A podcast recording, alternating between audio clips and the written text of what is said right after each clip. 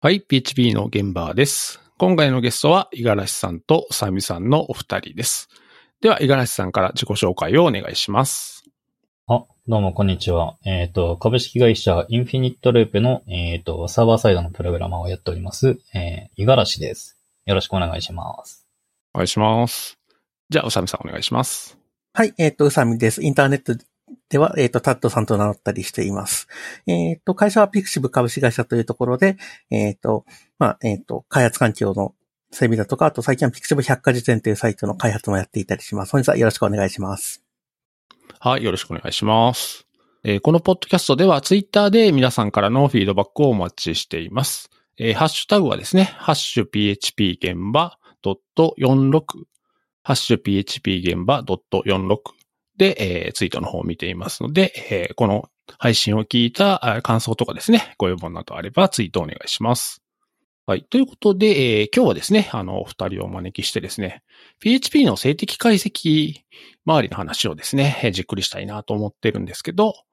その前にですね、えー、2021年の年末にですね、ちょっと PHP コミュニティに激震が走ったというかですね、かなり大きな出来事があってですね、なんで、まあちょっとそれについてですね、あの、五十嵐さんが、あの、ブログを書かれてて、まあこのブログはめちゃめちゃいいので、えー、ちょっと五十嵐さんに、ちょっとどんなことが起こったのかというようなことを教えていただいていいですか？あ、はい。えー、っとですね、まあ、とりあえずこの会社のブログの方に、えー、っと、曲げた記事の方からざっくり、あの、流れをですね、お話しさせていただきますと、えー、PHP がですね、あの、主要な開発者で、あの、ニキータさんっていう超強い人がいたんですけども、あの、その人がですね、あの、ずっと日中の仕事の時間で、あの、PHP の開発を行ってたんですね。で、その人がですね、あの、そのプロフェッショナルとしての、あの、日中の仕事としては PHP の開発を行わなくなると。あの、非常に活の規模を縮小す縮小すると。で、えー、今後の開発がですね、あの、速度が落ちてしまうっていう話ができてですね。で、えー、それで、これはまずいって話になってですね、あの、PHP ファウンデーションというですね、あの、財団が、えっ、ー、と、NPO が設立、設立されましたと。でこれがあの、11月23日、あの、日本時間でですね、23日のあの午前2時くらいのですね、話で、夜中だったんですけれども、うわ、なんてひどい話が出てきたんだってですね、すごいビッグニュースが来ちゃったっていう感じに、なんかすごいびっくりしたんですけども、はい。で、あの、このニキタさんという人は PHP から、あの、12月からですね、活動の主軸を LLVM に移すっていう話になってですね。で、あの、そうすると開発速度が非常に落ちてしまうので、あの、ジェットブレンズさんとかですね、PHP のコアコア開発者とかですね、っていうなんかいくつかの企業や、あの、開発者の集まりがですね、あの、PHP ファウンデーションという、あの、財団を設立しまして、で、そこであの、寄付を集めることになったと。で、お金が集まると、あの、何ができるかっていうと、あの、まあ、記事の方に、あの、どういう話かっていうのは書いてあるんですが、あの、日中の仕事としてですね、あの、開発ができるような、あの、コア開発者がどんどん増えていくことになると。うん、開発にお金を出せるようになると。給料払えるようになると。で、そうすると、あの、ニキタさんって人、もともと、あの、学生の時からずっと PHP の開発やってたんですけども、あの、3年ぐらい前にですね、あの、 JetBrains さんに雇われて、あの、仕事として開発をやるようになってから爆発的にやっぱり、あの、貢献量が増えてるっていうのがあるので、あの、他にもですね、あの、まあ、ニキータさんはあの、超強い人なので、そこまで強い人ではないかもしれないんだけれども、あの、十分に強い人というのはですね、人たちというのが、あの、何人もですね、あの、PHP のコア開発に、あの、日中の時間を作らないのかもしれないと。なんで、あの、お金が集まる、たくさん集まれば集まるほど PHP の開発が、あの、加速するぞっていう状況になっているので、まあなんか、こう、やっぱりあの、我々ですね、あの、PHP で、あの、お金を稼いでいる、あの、PHP であの、たくさんあの、ご飯を食べさせてもらっている、あの、我々ですんで、うん、あの、まあ、稼ぎの何割かをですね、あの、一部でも、あの、PHP のために、今まさに困っているという PHP のためにお金を出してあげることによってですね、結局はなんか我々もあの PHP 使い続けながら、あの、言語移行移行するぞとかっていう話もなくですね、うん、よりなんか言語の発展と継続の恩恵を得続けることができるので、まあみんなあの会社のお金を動かして、えー、寄付をどうでしょうっていう、まあそういうような記事をあの、会社ブログで、あの、載せさせていただきました。ありがとうございます。いや、素晴らしい。いや、なんかこう、PHP 言語がどうやって作られてるかって、やっぱりちゃんと見てる人じゃないと、わかんないですよね。なんかリリースされた時にこの機能が増えた、あの、ここが変更になったとかっていうことは分かっても、あ、当たり前なんですけど、人は誰かがやってるわけで、それを。うん、ねで、それが特に、まあ、PHP の場合は、その特定の人にものすごくその比重が大きいというか、まあ、そういうめちゃめちゃ優れていて、かつ、こう、パッションを持っている人たちが精力的にやってて、で、その人たちを一部の企業が支援するっていう。で、それが PHP 全体に広がって進化してきたっていう状況だったので、なんか前、前もでも、五十嵐さんおっしゃってましたよね。そういう、こう、まあ、それこそニキータさんみたいな、すごいめちゃくちゃ強い人が、もし辞めたりすると、まずいよね、みたいな話はされてましたよね。半年ぐらい前ですかね、あの、ジョーワトキ、ジョーワトキンスさんという方が、えっ、と、ブログを書いていて、あの、何人の PHP 開発者が、あの、脱落したら PHP 開発が破綻するかというので、そのバスケ数というものは2だと。二バス人いなくなったに行けたら大変なことになる。はい。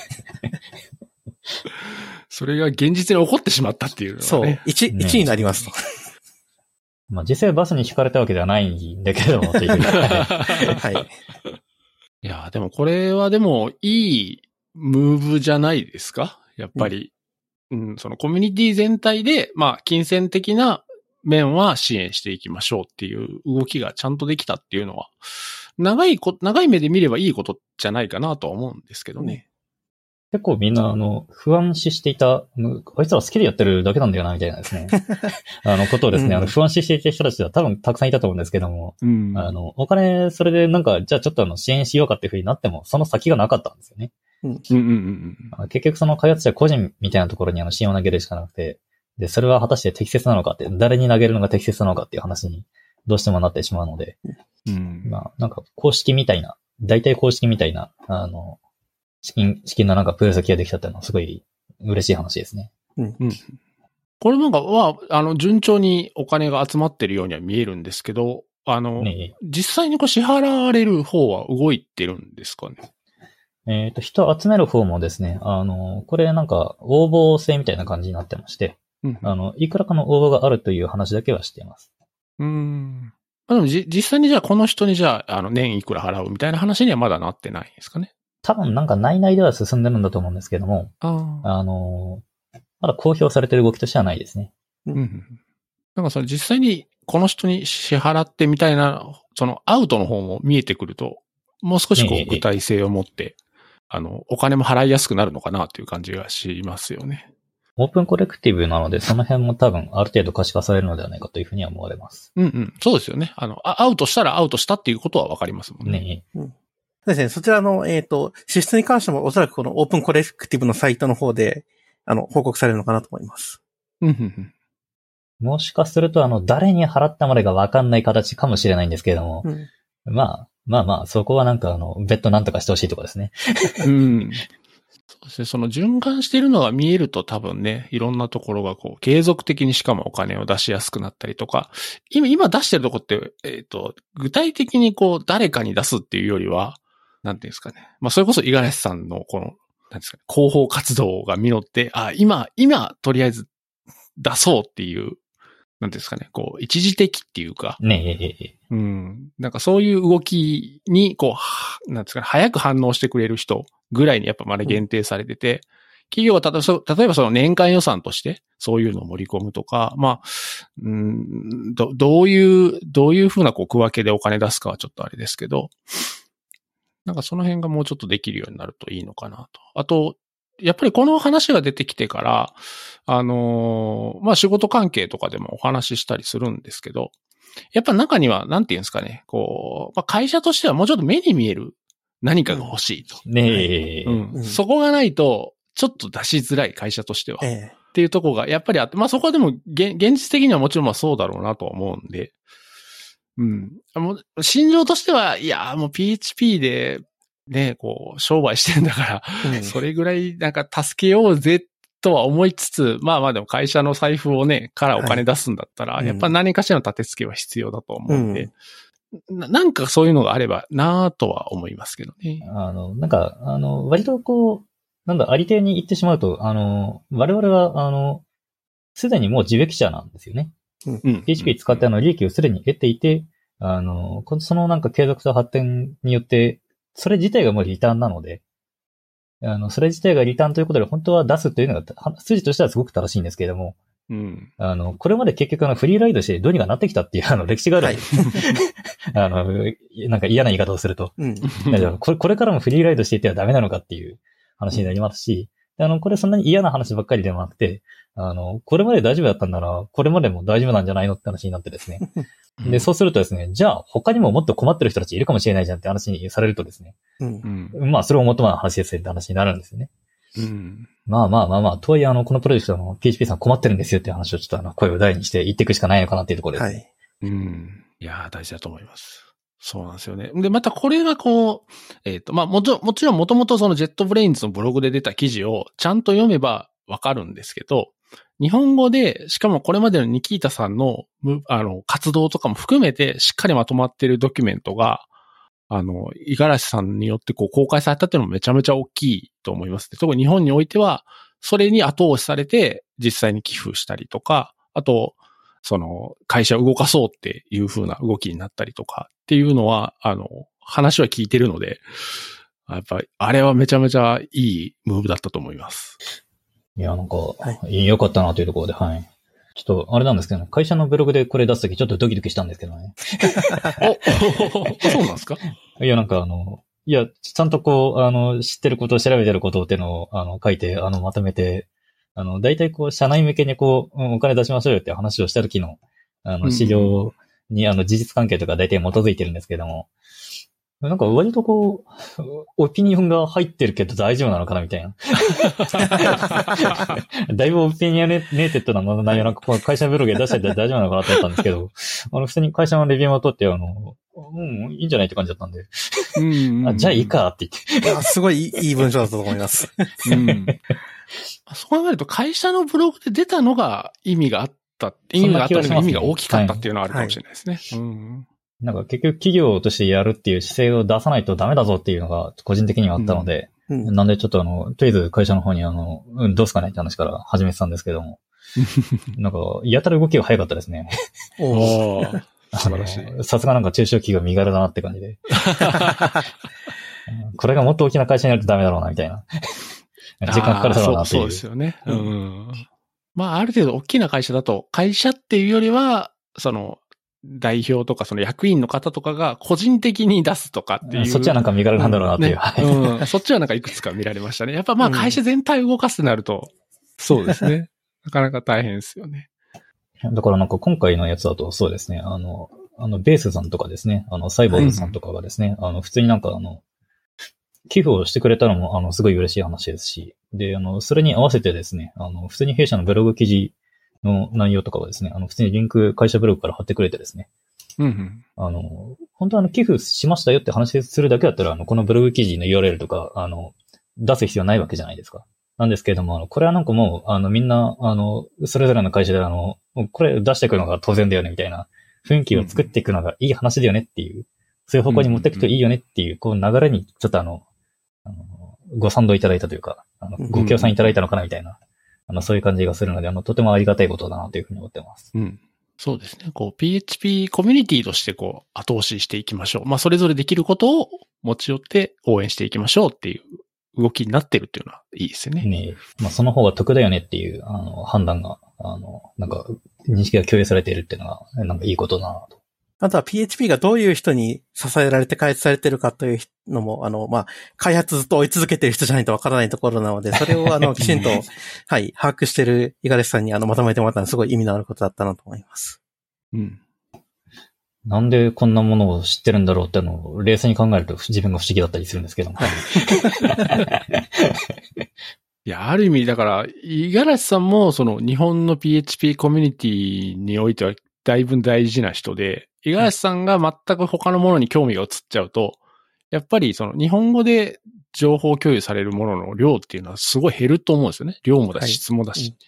なあ、なるほど。だから、やっぱそういう活動する人がもっと増えればいいなとは思いますけどね。うん。まあ、自分もまあ、その、まあ、微力ながら何か貢献できたらなとは思いますけど、うん。まあ考えてみると PHP ユニットもなんか、セバスチャンさんが、あの、一人でずっと頑張ってるし、はい。クスデバックもデリックさんが一人でずっと頑張ってるし、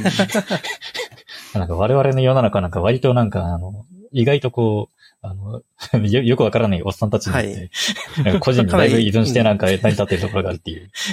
かなり俗人性が強いですね。ね あのなんかね、ね、ネブラスカのおっさんのはなんかあの話じゃないですけども。あとは旅立つニキータの方も、まあ、あの、PHP にものすごい貢献してきて、もう早速 LLVM の方でかなり活躍してるみたいなので、そうなんですよね。はい。やっぱり時間がなんかあの、入れ替わってる感じがありますね。うん。前はなんかあの、趣味の時間で LLVM やってて、あの、今はな、なんか、趣味の時間で PHP やってるって感じで。LLVM っていうもの自体が、まあ、あの、えっと、クランっていう C のコンパイラーだったり、あと最近とラストとかの基盤になってるものなので、あの、本当い世の中のいろんなところがそれで回ってるみたいなものに、長年 PHP の改善をしてきた人の技術が通用するんだっていうのも、なんか誇らしいというか、そういうのがあったり。ああ、なるほど、確かに。はい。っていう PHP 使ってる人はあんまり自覚せずにそういうものすごい改善の利益を受けてきたんだなっていうところも、あの、ここで明らかになったのがすごいいいかなと思いますね。それは確かに。はい。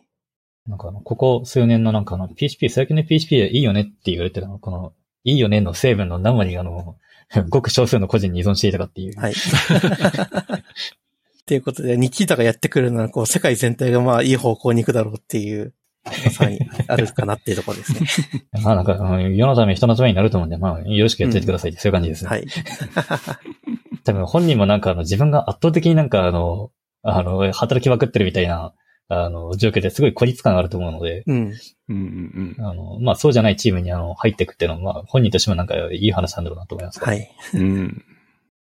20代の若者なんだよ。はい。す そうなんですすよね、本当ね。恐ろしいことに。はい。だって PHP パーサー作ったの高校生の頃でしょ？おかしいですよね。話がおかしいですよね、これ。すごいな。時空が歪んでいる。うんこれでなんかあの、PHP パーサー作り、作ったよっていうか、作ったよっていう話のきっかけになる Stack Overflow のはい。あのメッセージ見ると、あの、よくよく見ると、あの、あの、クラブのあの、花輪さんの 昔作った PHP のパーサーが出てくるっていうのはちょっと面白い話なんですけど、おー、はいなるほど。なんかこういうのを見つけたんだけどさ、って言って花輪さんのパーサーをニキータが持ってくるっていう。PHP 製のパーサーがないんだよね、って言って。いや、繋がってますね。なんか世の中繋がってますね。うん。思わぬところが。そうなんですよね。いやーまあ個人的にはこの PHP ももちろん応援するんですけど、Docker もみんな応援しようぜっていうそうですね。気持ちがすごいありますよね。はいなんかさ Docker もそうですよね最近、ブログ記事とかでも、Docker デスクトップが、まあ有料っていうか、まあお金いるライセンスが出てきたんで、いかにそれを使うのを避けるかみたいな記事がいっぱい上がってくるのを見ええ、てちょっとなんか複雑な気持ちにはなりますけど。そうですね。うん。避けるかって言われてはないみたいな。避けるっていうことはそれだけの商売規模のはずなんですよね。う。うんんそう、みんなドッカーだったり、ドッカーハブからそれだけのメリットを受けているはずなのに、それを避けるというか、その、マネタイズするための手段を奪う方向に行くのもちょっと健全じゃないかなというのはありますね。そうそうそうそう、そうなんですよね。まあ、あの、ビジネスとしてうまいかどうかは別にしても、え うん、やっぱりちょっと今までね、今までっていうか今も恩恵受けてんだから、えうん。まあ、ねえまあお応援しようぜっていう、はい。こっちはタダだからこっちにしようみたいなんじゃなくて、うん。うんとはちょっともやもやしながら見たりしますけど。いや、まあ、すごくな、あの、零細な商売規模で、あの、なんか、お仕事的にこう、ダメージが大きすぎるっていうんだったら、まあ、あの、売り上げに出してダメージが大きすぎるってやったら、ちょっとまあ、わかんなくはない話なんですけども、うんうんうんあの、ドッカーデスクトップの場合は、これ、年間売上に1000万ドル未満は、あの、無料のはずなので、その商売規模だったら出してもいいじゃないみたいな、そういうのあります。そうなんですよね。まあね、口を開けてたらね、なんか新しい機能とか新しいソフトウェアが降ってくるわけじゃないんで、だ誰かが作ったイベントしてるわけなんで、ねまあ応援できることはみんなで応援しましょうという話ですね。全くもって。はい。じゃあですね、えー本題の静的解析の話しましょうかね。えっ、と、まあ、PHP の静的解析が、まあ、最近すごく熱いよねという話で、えーまあ、いろんなツールがあったりとか、あとは実際現場に入れてみてどうだったかとか、まあ、いろんな軸があると思うんですけど、まあ、今日は個人的にはですね、あの、やっぱり実際現場で使ってみてどうだか、どうだったかっていうような話を、あの、3人でできたらなと思ってるので、えー、まあ最初にですね、じゃあ静的解析ってどんなもんかって話をして、まあそれからちょっとツールを、まあざっとさらって、それから現場に入れてみてどうだったかみたいな話でいきましょうかね。で、えー、最初のまあ静的解析ですけど、まあ、ざっくり言うと、コード実行せずに、まあ、コードの問題点を、まあ、検出するようなものですね。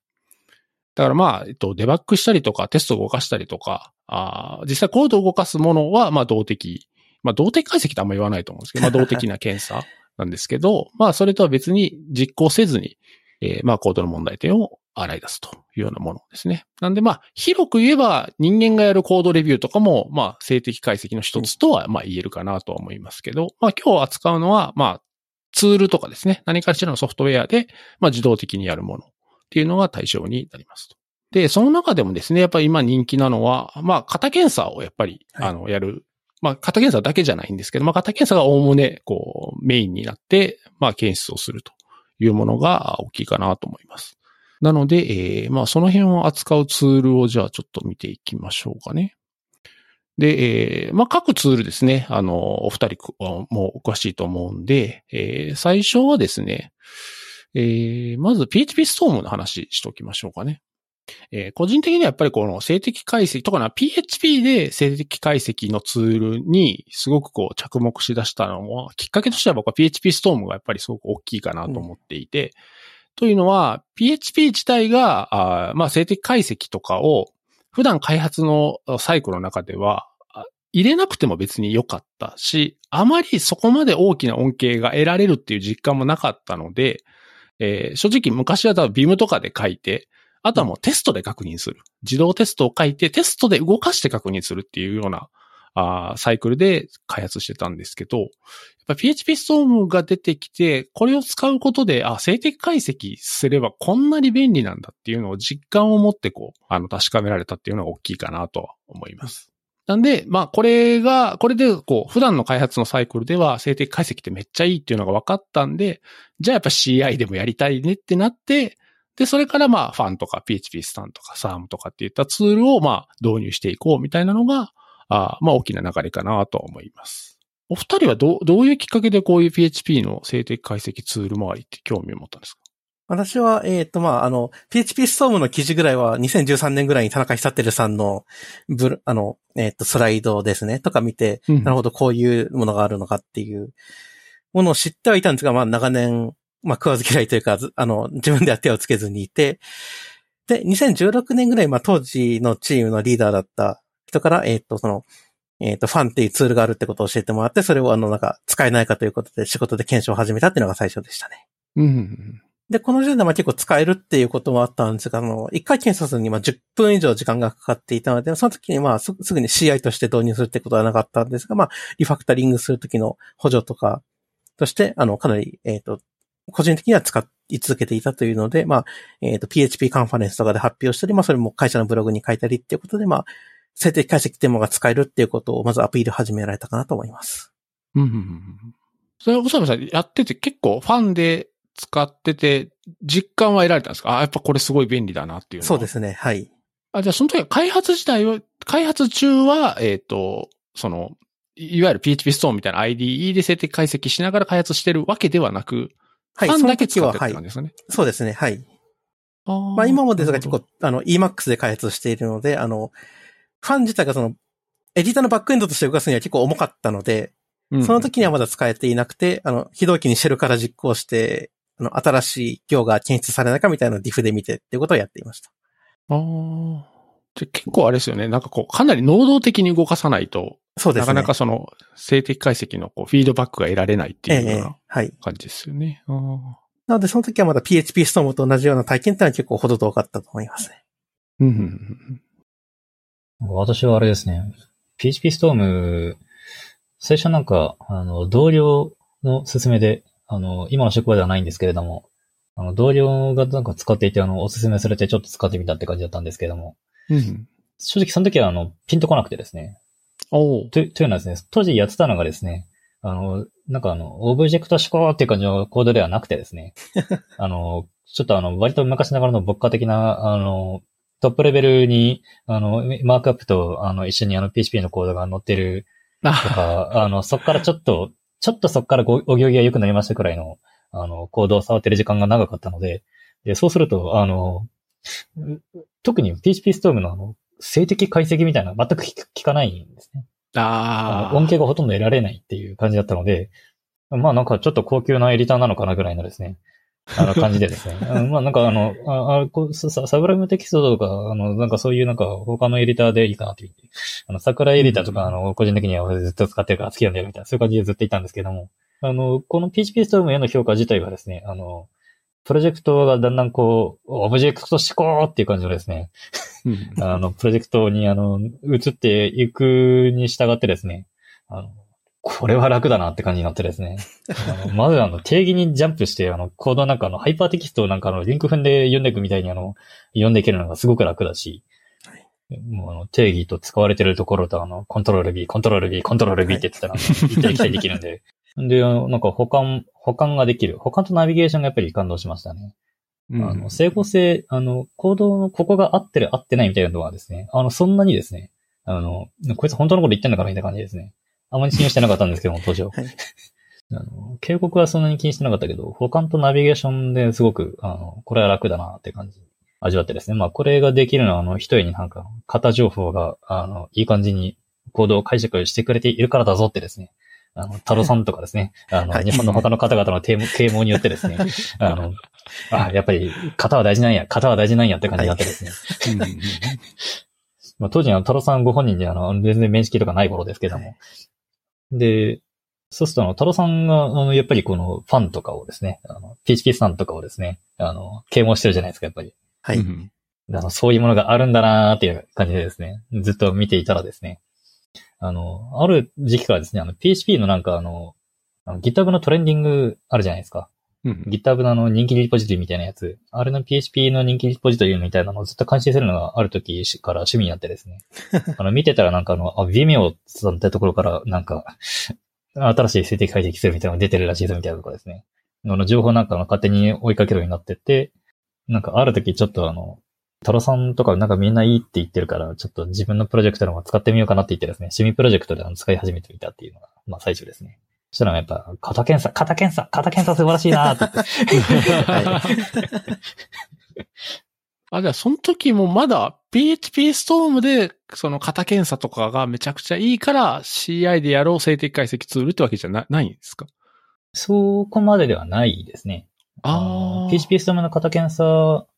の恩恵みたいなのはですね、あの、ないことはない、ないことはないが、ちょっと波線引かれてもよくわかんねえな、みたいなですね。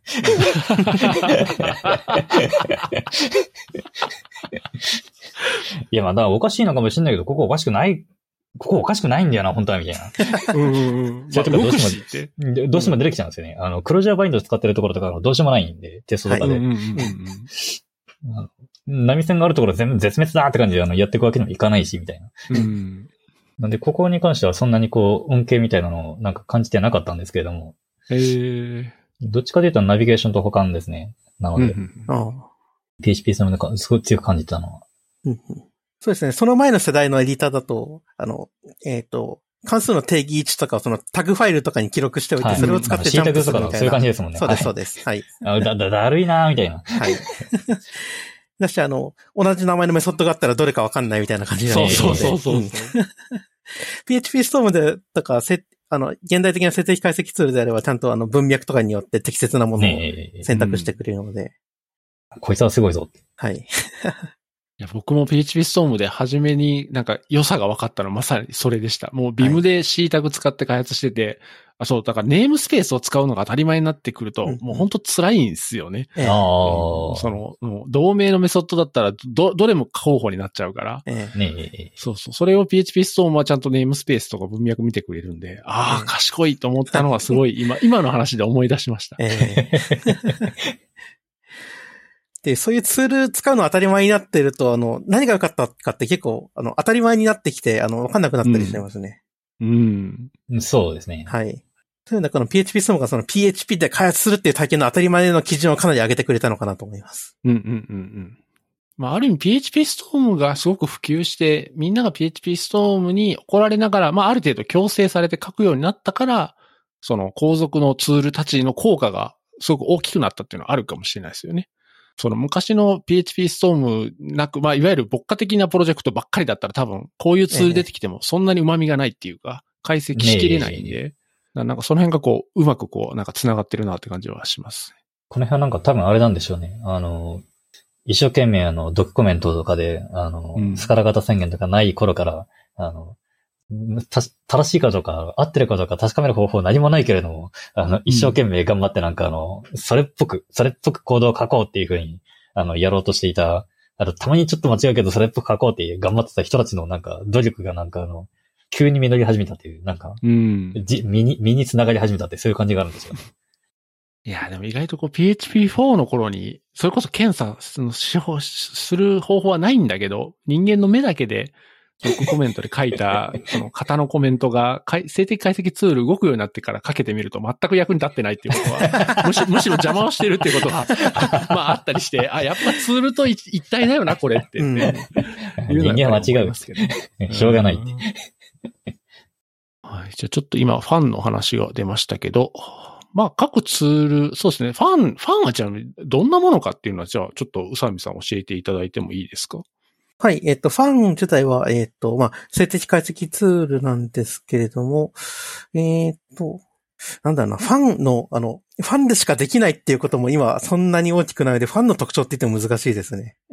ああ。はい。結構後続のツールはその、なんか動的な解析、その、例えば一回 PHP で実行してみて、その定義情報から、ひあの、情報を集めてきて、それを使って検査するみたいなことができたりするんですけど、ファンは、あの、純粋な静的解析をするっていうのが特徴だったりはしますね。はい。うんあとはその、えっ、と、構文解析するときに、あの、PHPAST っていう、えーツールというか、えっ、と、ライブラリを使っているので、まあ、その分、あの、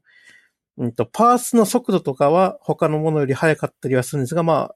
今はそんなにボトルネックでもないのかなって気がしますね。うんうん。はい。結構この拡張を入れなきゃいけないっていうのは、お一つな難点っていうか、ハードルになってますよね、ファンに関しては。そうですね。はい。ということで、ファン自体は、えっ、と、まあ、かなりオーソドックスな解析とか、あの、基本的な、えっ、と、検査とかをしてくれるという形になっていて、まあ、えっ、と、ちょっと独自の特徴っていうのは今のところ出しにくい状態にはなってるんですが、まあ、あの、結構性的に堅実な検出はしてくれるかなというところで、最近とかだと、あの、えっ、と、メディアウィキ、あの、ウィキペディアのウィキエンジンですね。の試合は、うんえっ、と、ファンを使っていたりします。うーん。というところですかね。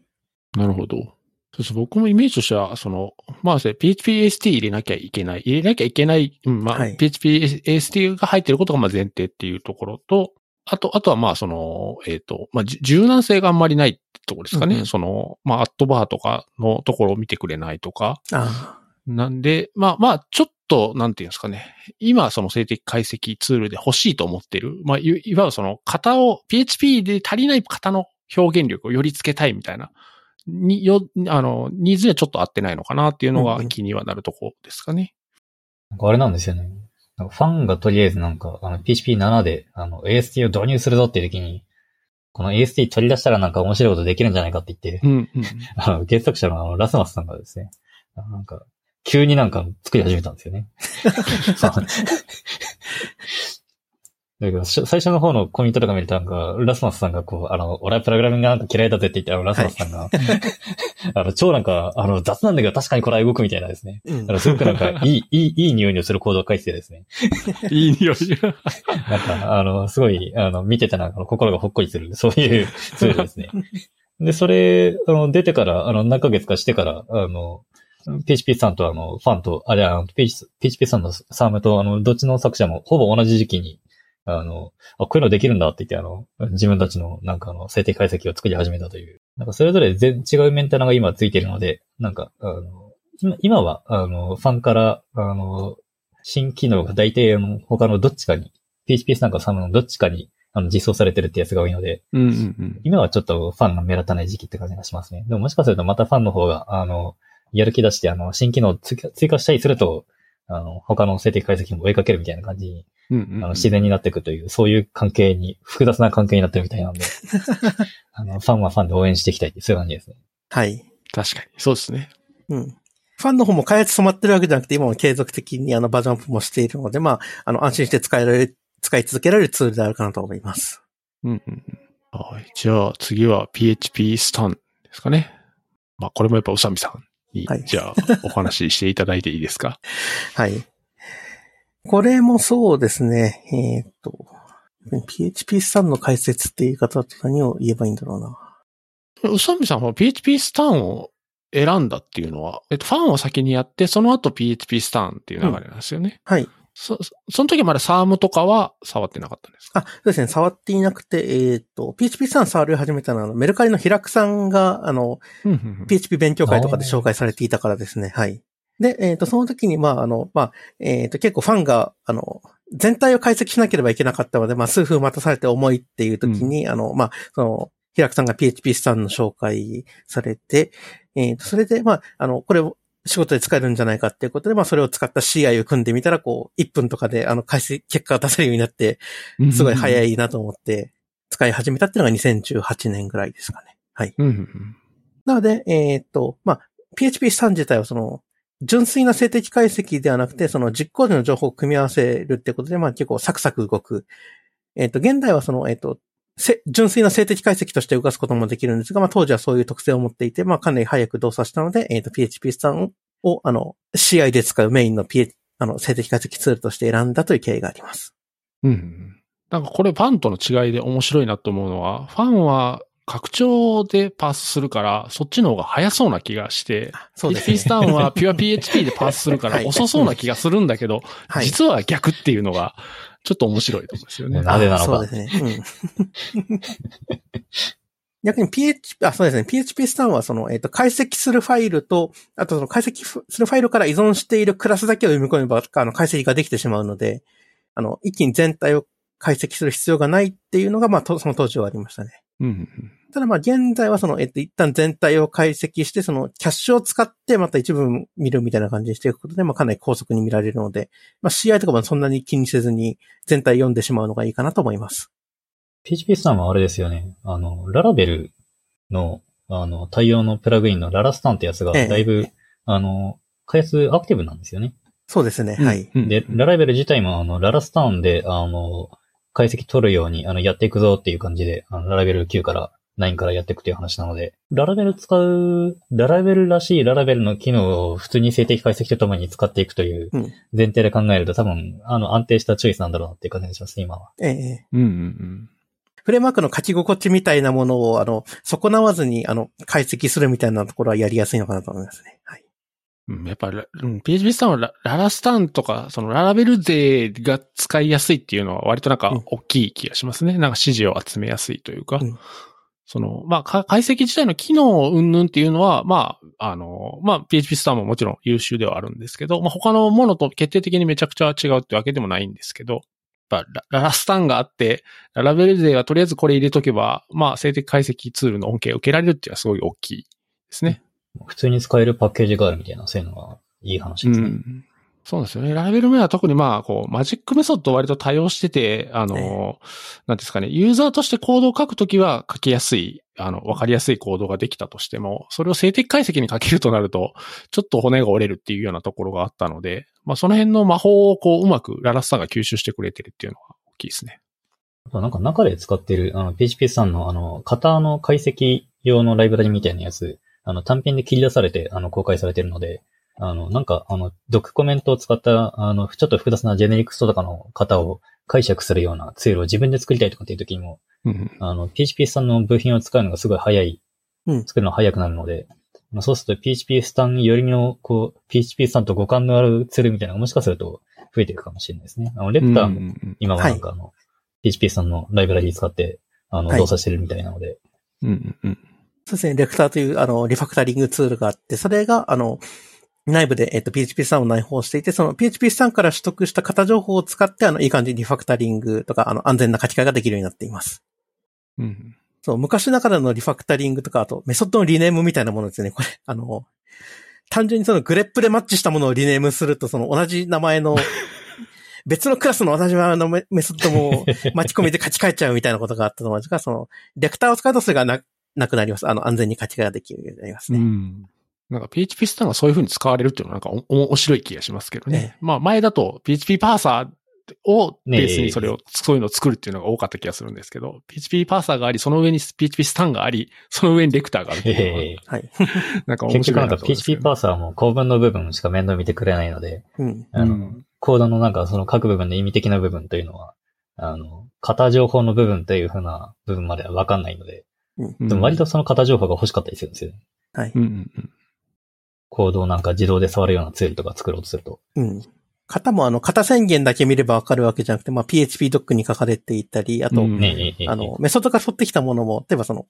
値の配列だったりするんで、その配列から取ってきたループの中で型がどうなってるかみたいなところは、あの、公分岐だけ見ただけでは絶対わからないので、そういうところをまるっと面倒を見てくれる基盤として PHP さんが活躍してるかなというところですね。なんかその辺もこう PHP の静的解析周りがこう、だいぶこう、熟成してきた感じがしますね。うん。そうですね。おさみさんのところはじゃあ PHP スタンを割と会社で使われてるんはい、ですか、そうです。はい。という感じで、えっ、と、うちはその、えっ、と、普通に Jenkins で実行していて、あの、うんうん。えっ、と、GitLab を、あの、社内でホスティングしているので、まあ、そこにプッシュしたら、あの、自動でその Git の、えっ、と、コミットフックで、えっ、と、実行されて、その GitLab のマージリクエストにコメントとしてつくっていう形になっています。で、えっ、と、最近のあの、静的解析ツールと、あの、ベースラインという機能がついていて、えっ、と、あ、そう、あの、静的解析ツールで検出されるのは、その、えっ、と、結構その、ツールが解析できなかったところだとか、あと、あの、まあ、解析はできてるけど、あの、実際に、あの、なんかどちらか特定できないような書き書かれ方をしていたり、その、機械で読み取れないような構造に対してエラーを出しているみたいなことがあるけども、実際に動かしてみるとちゃんと期待通り動くっていうのがあって、えっ、と、例えば P、ユニットテストは動いているようなパターンですね。私実際に動かしても通る。あの、結構静的解析ツールが出してるのが、こう、杞憂だったり、あの、単純にあの PHP ドックの矛盾だったりそういうところがあるので、まあ、あの、えっ、と、そのプログラムとして動かすって意味では、まあその、静的解析ツールで怒られていても、まあ、動き続けるところであるので、それは一旦無視して、あの、えっ、と、CI では、あの、一応通っていることにするっていうのに使えるのがベースラインという機能で、えっ、と、ベースライン機能を使うと、その、一旦、あの、基地のエラーに対しては無視をして、新しく追加されたエラーに関してのみ、あの、CI で警告を出すというのができるようになっているんですが、まあ、えっ、と、うちの会社で、えっ、と、その CI として PHP スタンを導入したときは、まだそのベースライン機能が標準で入っていなかったので、あの、自前でそういうことをやっていて、まあ、あの、はい。今、あの、会社でやってるところとしては、えっ、と、あ、これもブログに書いているんですが、えっ、と、その、ディフを取って実際のその、えっ、と、マージリクエストの差分で呼び出しているところに含まれる、あの、致命的なエラーだけをその、CI の失敗として報告するみたいな、ちょっと独特な、あの、使い方をしていたりします。ああ。はい。あ検査自体は全体にとするけど、そこで上がってきたレポートの中で、そのマージリクエストに含まれてる、まあ、パスとか見て、それだけを報告としてあげるっていう感じなんですかね。そうですね。えっ、と、検査もその、えっ、と、ディフがあるファイルに対してだけ行って、あ、ななるほど。はい、そうです。はい。ただ、えー例えばそのメソッドのリファクタリングしするとしたら、あの、影響があるのってそのリフメソッドを読んでいる箇所じゃないですか。うんうんうんうん。あの、なので、あの、そこに対しても再帰的に検査をかけるようにしています。おーはいということで、まあ、あの、メソッドを書き換えてる、あの、そのメソッドを使っている箇所に関しても、まあ、あの、ちゃんと安全かどうかっていうのを検査できるようにはなっています。うんまあ、今だとそういう独自のことをやらなくても PHP3 自体がそのキャッシュの仕組みでいい感じにパフォーマンス改善されているので、まあその独自の仕組みは、あの、使わずにベースラインに寄せていってもいいかなと最近はちょっと思ってしています。うん。PHP さんのキャッシュってあの、ちゃんとまともに動いてくれるいいやつなんですか？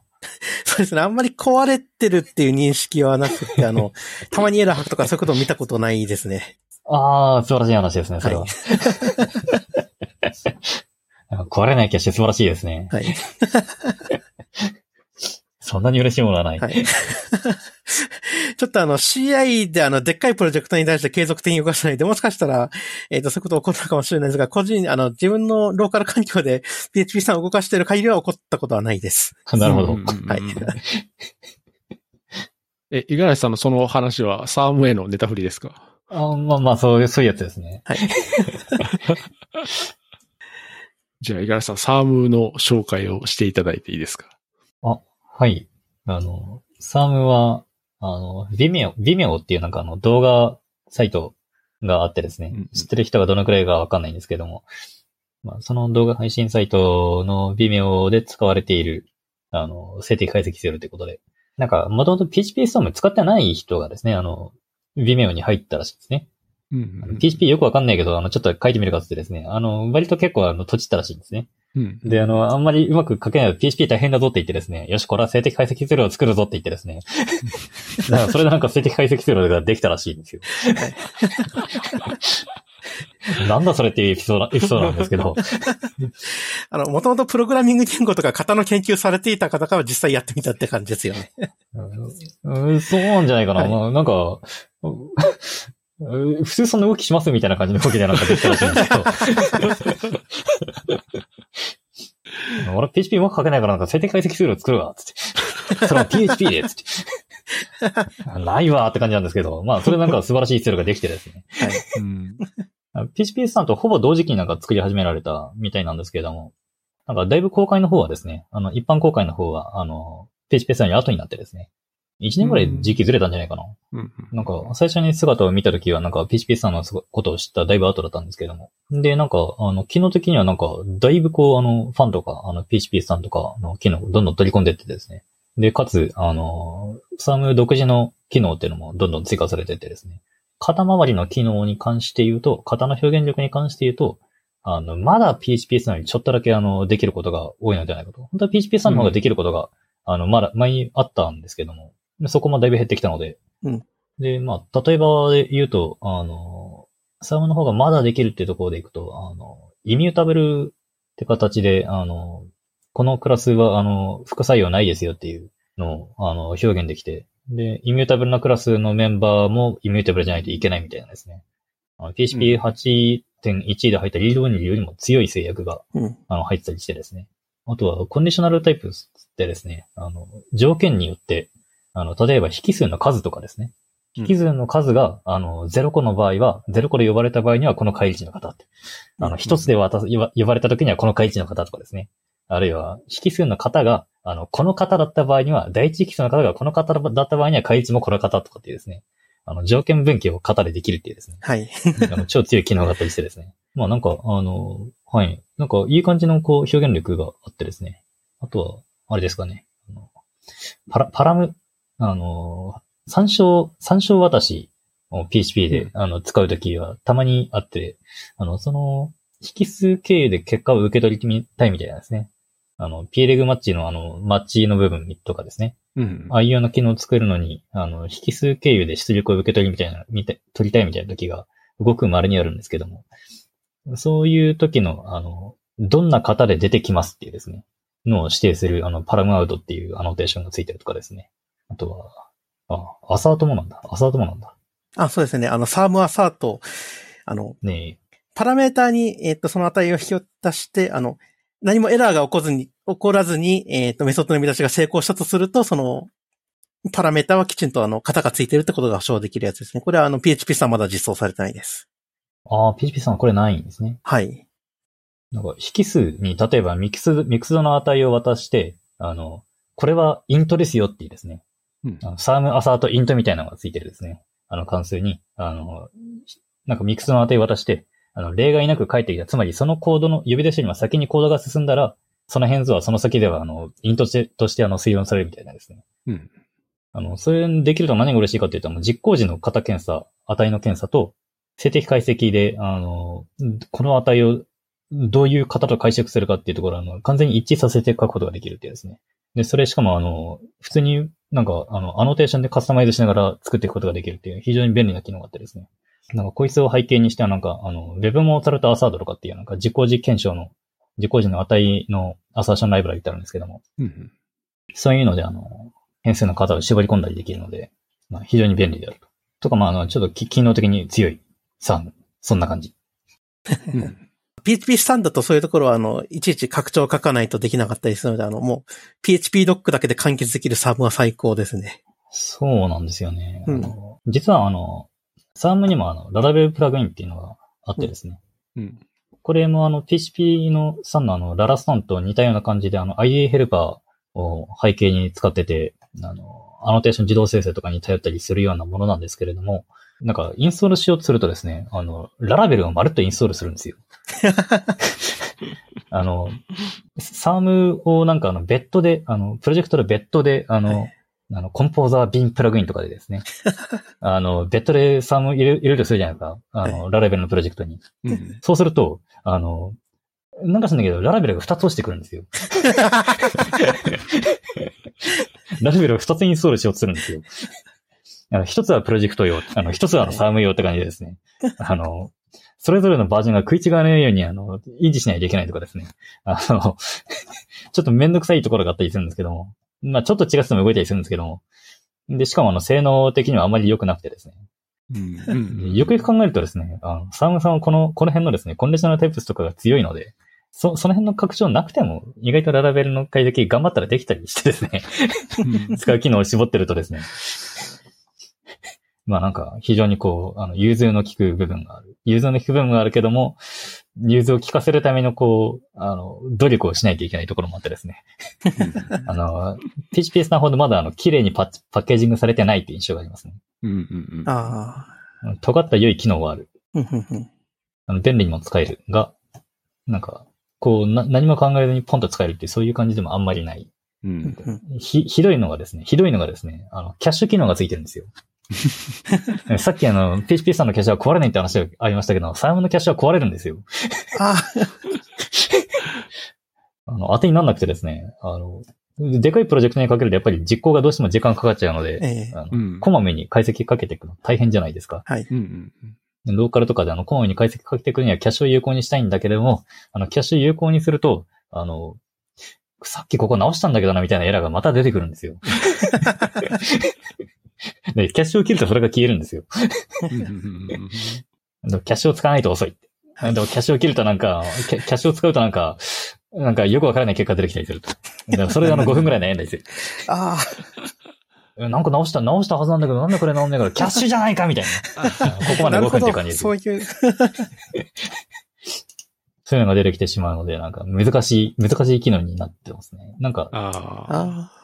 Vimeo、Vimeo では、あの、もしかすると、あの、PHP ストーム使ってないとかって話もあったぐらいなので、もしかすると壊れなかったのかもしれなくてですね。あ。うん開発環境、うん他の開発環境との、なんか兼ね合いで、もしかすると、あの、うちの開発環境だけちょっと壊れす、壊れやすいのかもしれないんですけども。うん。あ、あとそうですね。先ほど、あの、あ、そう、サームをあの、ピ、コンポーザービンプラグインでインストールするみたいな話がありましたけども、はい。そういう静的解析ツールをプロジェクトの依存関係として直接追加してしまうと、その、静的解析ツールが依存しているライブラリも、あの、依存関係に入ってきてしまうみたいな問題があったりして、えうんーで、その、別のツール、別のディレクトリにツールをインストールしたりとか、先ほど言ったコンポーザービンプラグインっていうのをやると、それをあの、コンポーザーで、あの、自動的に別のところにインストールして、あの、実行ファイルのパスだけ、あの、生成してくれるみたいなことをしてくれたりするんですけれども、最近のあの、PHP スタンドとか、あと、あの、サームでももう実はなってるんですけど、あの、ファーアーカイブ、その、一個の、あの、えっ、と、PHP ファイルを固めたアーカイブファイルだけをインストールしてくれるようになってるんで、まあそういうのを使えば逆にもう Composer bin plugin とか使わなくても単純にあの、えっ、と、ツー、あの、依存関係を、えっ、と、そのまま、あの、プロジェクトに入れちゃっても、あの、変な依存関係のコンフリクトとか起こらなくて、まあ今はもういい時代になってるのかなっていうのをちょっと考えたりしますね。うんうんああ、ただ Psalm に関してはあれかもしれないですね。多分あの、プラグインとあの、ファーが互換性ないと思うので、ああの、なんかプラグインを使おうとすると、ちょっとあの、ファー使うのが怪しいとかっていう風になるかもしれないですね。あ、ああ、うん。なるほど、なるほどう。んそうですね。PHP スタンガーのファーで入ってくれるのは結構便利ですね。うん。便利なんですけど、コードをグレップしようとして引っかからずに、おかしいな、これ PHP スタン持ってるはずなのにな、そもそもこのメッセージどこにも引っかからんおかしいなと思って見たらアファーだったっていうのははい。ありますけど。まあ、あの、PHP さんのありますねコードをグレップする必要が、あの、出るような状況だったら、それはファーで入れるべきではないでしょうね。はい。そうですね。それ多分あの、部品に依存してる何かだと思うので。うん。うん。あ、でもメッセージとかグレップしません？あ、なるほど。うん警告が、お警告が出て、あれ、これ、な、な、その、い、言ってる意味はわかるけど、どう、どういう時にお前はそれが言いたいんだっていうのを見たい時に、なるほ割と、割となんかそこのコードを追うことが多いんで、ほうほう。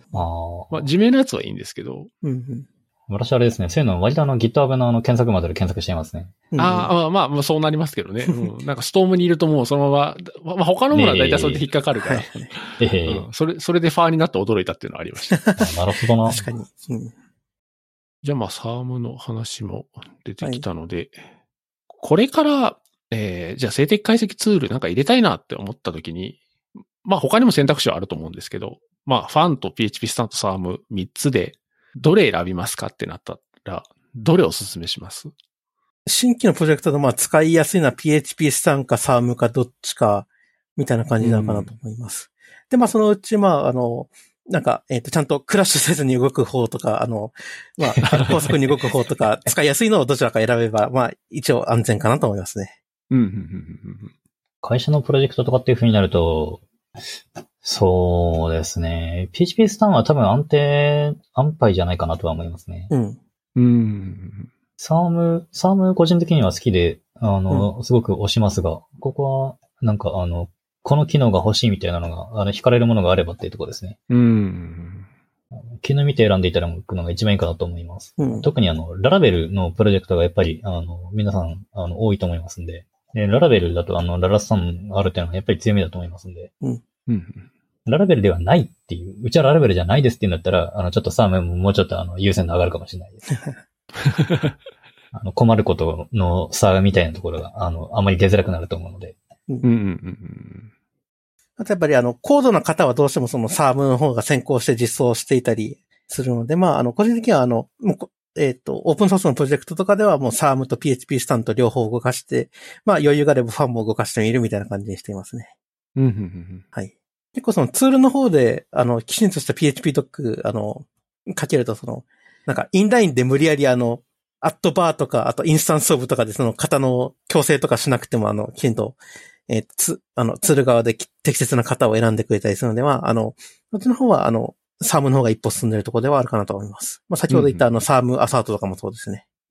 うん。ライブラリが結構なんかあの、サームの特固有なアノテーションに対応してるのがあるんですよね。うん。うん。なんか割と PHP ユニットで SARM のアノテーションがいっぱいついてるっていうのはよく目にしますね。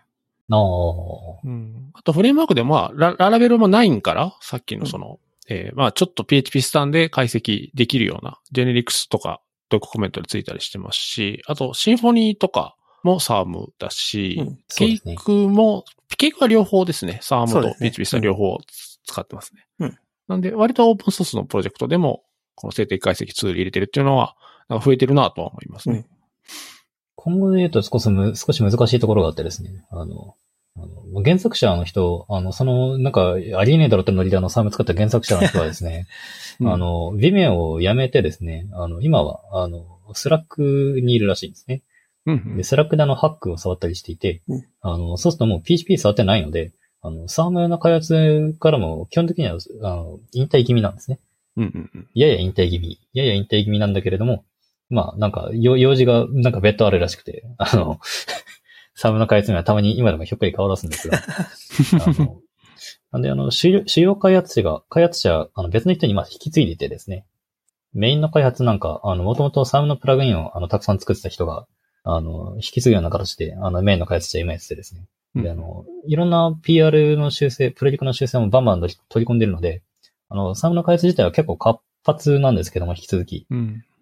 ただ、あの、し細かい修正みたいなところが少し、あの、かなり活発に行われてるっていう感じなのが、気がするのであの、すごく大きい機能というのを、あの、継続的にボンボン入れていこうみたいな動きが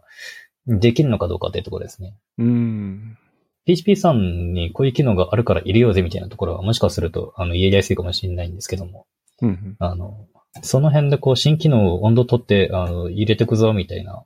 ノリの人が、あの、出てこないと、あの、割と PHP さんの後にみたいに位置づけに収まるのようになるかもしれないですね。あの、うん PHP さんの方が、あの、機能的にサムの方に追いついてきた後には。うんうんまあ、なんで、まだ、これ、これからどうなるのかわかんないっていう状況ですうね。ん。なんかまさに冒頭の PHP のコミュニティもすごく、なんていうんですかね、アクティブな人に依存してるっていう話と一緒で、うんでもこのサームの作者の方が辞められるってなった時は、ちょっと界隈では騒動になってましたもんね。大丈夫かなって感じになりましたサーム大丈夫かみたいなうんまあ、蓋を開けてみたら、あの、そんな、そんなって感じだったんですけども、うんはい。うんうんうん。いや、よか、よかったなと思いますけど。はいあの、めちゃくちゃなんかあの、外部からのコントリビューションがす活発なんですよね。うんうんあの、あの、プロジェクト、なんか、いろんな人からプロジェクトを出て、リリースを見てみると、あの、コントリビューターの数が多い。毎回のリリースで。おーでなんか結構みん人気はあるんだろうなっていう感じがしますね。うん。うんうん、そうですよね。まあでもできたらやっぱり、まあまあ一つのなんか強いツールがあるっていうのはもちろんいいんですけど、まあ複数のツールでこう切磋琢磨しながら、全体として機能が良くなっていくっていうのが、そうですね。まあ理想的かなと思いますね。健全な競争の中でやっていていただければと。まあ一つ言うなら、アノテーションがバラバラになるっていうのが、ああ。まあまあ昔に比べるとね、はいだいぶこう書き方がこう統一されてきてはいるんで、昔ほど辛くはないと思うんですけど、うんまあどうしてもツールが違うとね、各々の書き方がどうしても出てくるんで、ええそ、そこがなんかこう、まあ難しいけど、まあ書く側からするとでも統一されて、ツールの選択だけになってくれると嬉しいなとは思いますけど。うん。そういう意味では最近、あの、今年、あの、PHP スタン、あ PHP ストームのアップデートで、あの、結構その SARM とか PHP スタンで使える方も取り込んでくれたので、あの、うん。PHP ストームの検査としては、あの、ほとんど無視してるんですが、あの、エラーにならなくてちゃんと互換性、あの、保たれる形で、あの、使ってくれるようになったので、そのあたり、あの、えー PHP ストームと PHP スタンとか SARM 使ってる限りはそんなにもう互換性は気にしなくてよくなったかなと思いますね。はい。そうですね。ただ他のツール、例えばあの VS コードとインテリフェンスとか、あの、他の LSP の使ってるときはその PHP スタンの固有の方とか読んでくれなかったりするので、まあそこのあたりはまだ気にしなきゃいけないところではあるかなと思っていて、うんでは PHP スタンパラムとか PHP スタンリターンみたいなの書かなきゃ、書かないとちょっとエラーになっちゃうみたいなところもあったりします。なんか、あれなんですよね。あの、PHP ストームもジェネリクスのサポートちょっとあの、気合い入れてやってきたんですけれども、うんうんまだあの、PHP スタンや、あの、サムのサポートに追いついていないなって思って見てたんですよ。うん。思って見てたらですね、あの、よくよく見たらですね、あの、PHP ストームでしか逆にできないことみたいなのが 今出て、出ててですね。あの、ジェネリクスのサポートをちょっとずつあの、PHP ストーム増えてるんですけども、うんあの、 Psalm のジェネリクスとかっていうのを、あれ、クラスのジェネリクス、インスタンスに紐づくんですよ。はい。インスタンスに型パラメータ紐づくんですよ、具体的な。ところがですね、あの、そうするとですね、あの、スタティックメソッドにですね、あの、型パラメータ使えないんですよ。はい。うんスタティックメソッドに関しては、あの、 Psalm は、あの、型パラパラメータ適用できないんですけども、PHP ストームはできちゃうんですよ、今。ほう。うん。普通になんかあの、U トラックになんか、あの、あの、ジェットブレードのイシュートラッカーですね。うんに、あの、こんなことができるようにしてほしいっていうふうにあの、外人が要望を投げてて、あの、サームプラグインの方で普通にそれが対応されてですね、サームプラグインって言ったらやないかお前と思いながらですね。でいや、全然あの、できるのはいいんですけれども、なんか、こう、どっかでですね、あの、こう、あれですね、あの、今はなき、今はなき、いや、亡くなってないんですが、あの、PSR5 さんがですね、息を、息を吹き返してですね、あの、ちょっと、あの、大統一をかけてほしいなっていう、そういう気持ちがありますね。はい。うんそうなんですよね。なんかこう、その辺がこう、PHP はこう、言語機能としての型表現と、ドックコメントによる型表現があるんで、うんだから、できたらやっぱ言語機能にできるだけ寄っていった方が、まあ、その、それがまあ正になるんで、そのばらつきもないし、まあしかも実行時に検査されるからうん、まあ安心ではあるんですが、まあ後で出てくるかもしれないですけど、ジェネリクスみたいな、なんかこう複雑なものを入れようとすると、パフォーマンスの問題とか出てくるし、うん。まああとそんなにすぐにね、新しい方ボンボン入れれるわけじゃないんで、ってなるとやっぱドックコメントも併用しながらみたいな。うん。なんか正直僕、あまあ、その、教育とかも考えると、なんかこの二つにかけるっていうのは、ど、どうなんだろうなって、もう、その メ,、はいメリットデメリットはもちろん分かってはいるんで、僕、僕らは長くやってるから。うんはいまあ、ドックコメントだと、まあ、どんなこと書いたって、じあの、うん実行時には影響しないんで入れやすいっていうのはすごい大きなメリットではあるんですけど。まあでも、これから学ぶ人は両方のことを考えて覚えなきゃいけないっていうのは大変だなとはちょっと思ったりしてます。そうですね。この二重構造。うん。実行時に保証される方とされない方みたいなのが分かれていて。ええ 今だと、あの、型宣言、あの、えっ、と、引数の宣言とか、あと、あの、返り値のところに書いた方はちゃんと実行時に保証されて、PHP ドックに書いてるものは、あの、口約束と言いますか。口約束いい表現ですね。はい。検査するときにはそういう方と言い張ってるけど、実際にそうだとは限らないっていう形になってるので、はい。なので、そこの住み分けができてるっていう意味で、まあ、あの、別の空間にあるっていうのは分かりやすい基準になってるかなとは思いますね。うん。はい。その PHP 本体の型宣言に JNX を入れるかっていう議論においても、あの、えー例えばその、えっ、と、実行時にその、配列の全部の要素を、あの、解析していくともう実行時にはあの、負担がかかりすぎるので、まあ、あの、うん実行時にはその、配列の要素の部分に変えた方は無視して、あの、えっ、と、選択して書けるだけにしようみたいなことをすると、あの、いや、型宣言してるけど、あの、実際に違うのかっていう、今までの世界観とまた分かれてしまうので、まあ、どっちがいいのかって考えなきゃいけないところですね。うん。表したい気持ちの方は一つなんですよね。うん。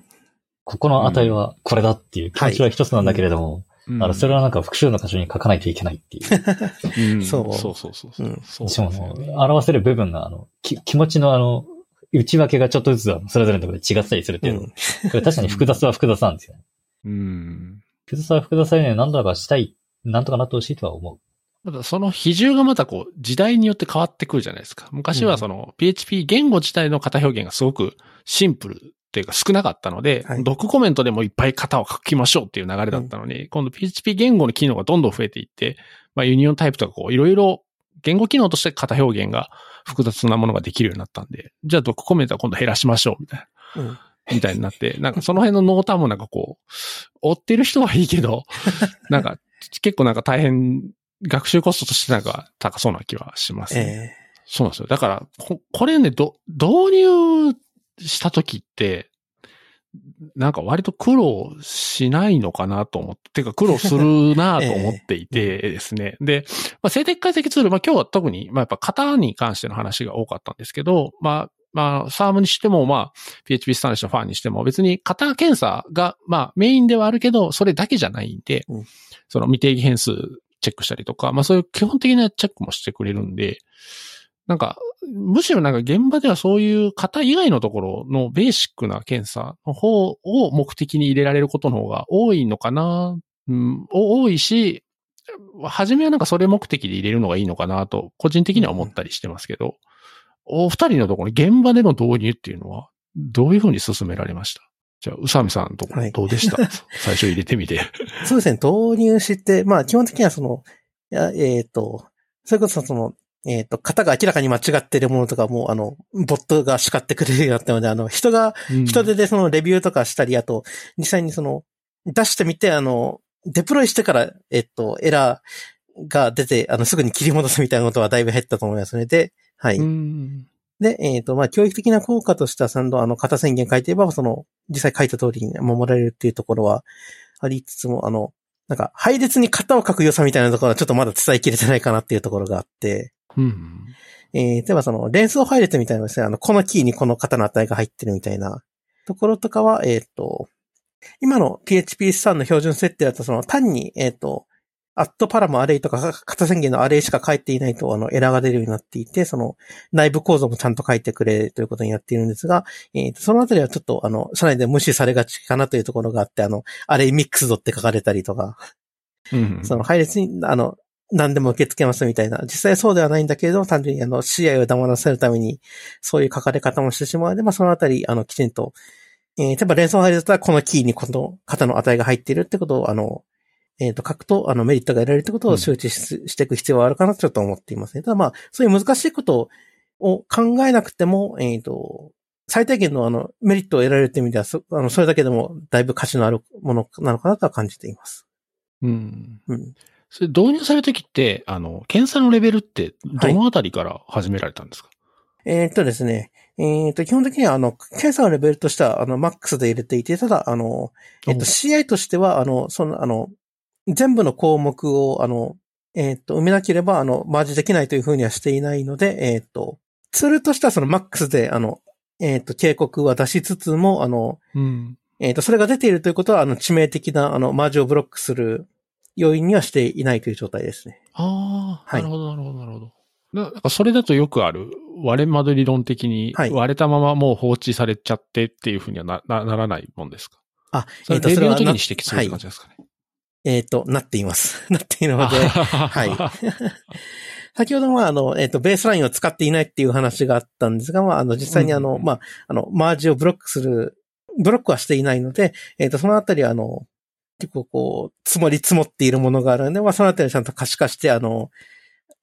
雪をもうこれ以上積もらせないようにしましょうみたいなのを、ちょっと、年明けにあの、えー具体的にやっていこうかなと思っています。ああ、なるほど、なるほど、たただまあ実際に、あの、えっ、と、静的解析で、あの、シェアで落ちるっていうことよりも、あの、例えばユニットテストだったり、実際にあの、まあ、ブラウザからアクセスして動くとか、あの、自己時にエラーを起こさないっていう方が、その、まあ事実としては重要なので、まあ、えーそこまであの、致命的ではないかなと思っていて、なのでまあそこはあの、ベースラインとかでも全然握りつぶして、えっ、とまあ、よくはないんですけども、あの、共有できるところがあるかなと思っているので、はい。そのあたりはまあ、あの、まあ、あの、えっ、と、すぐに直せないものはもう雪として、あの、ベースラインに積んでおいて、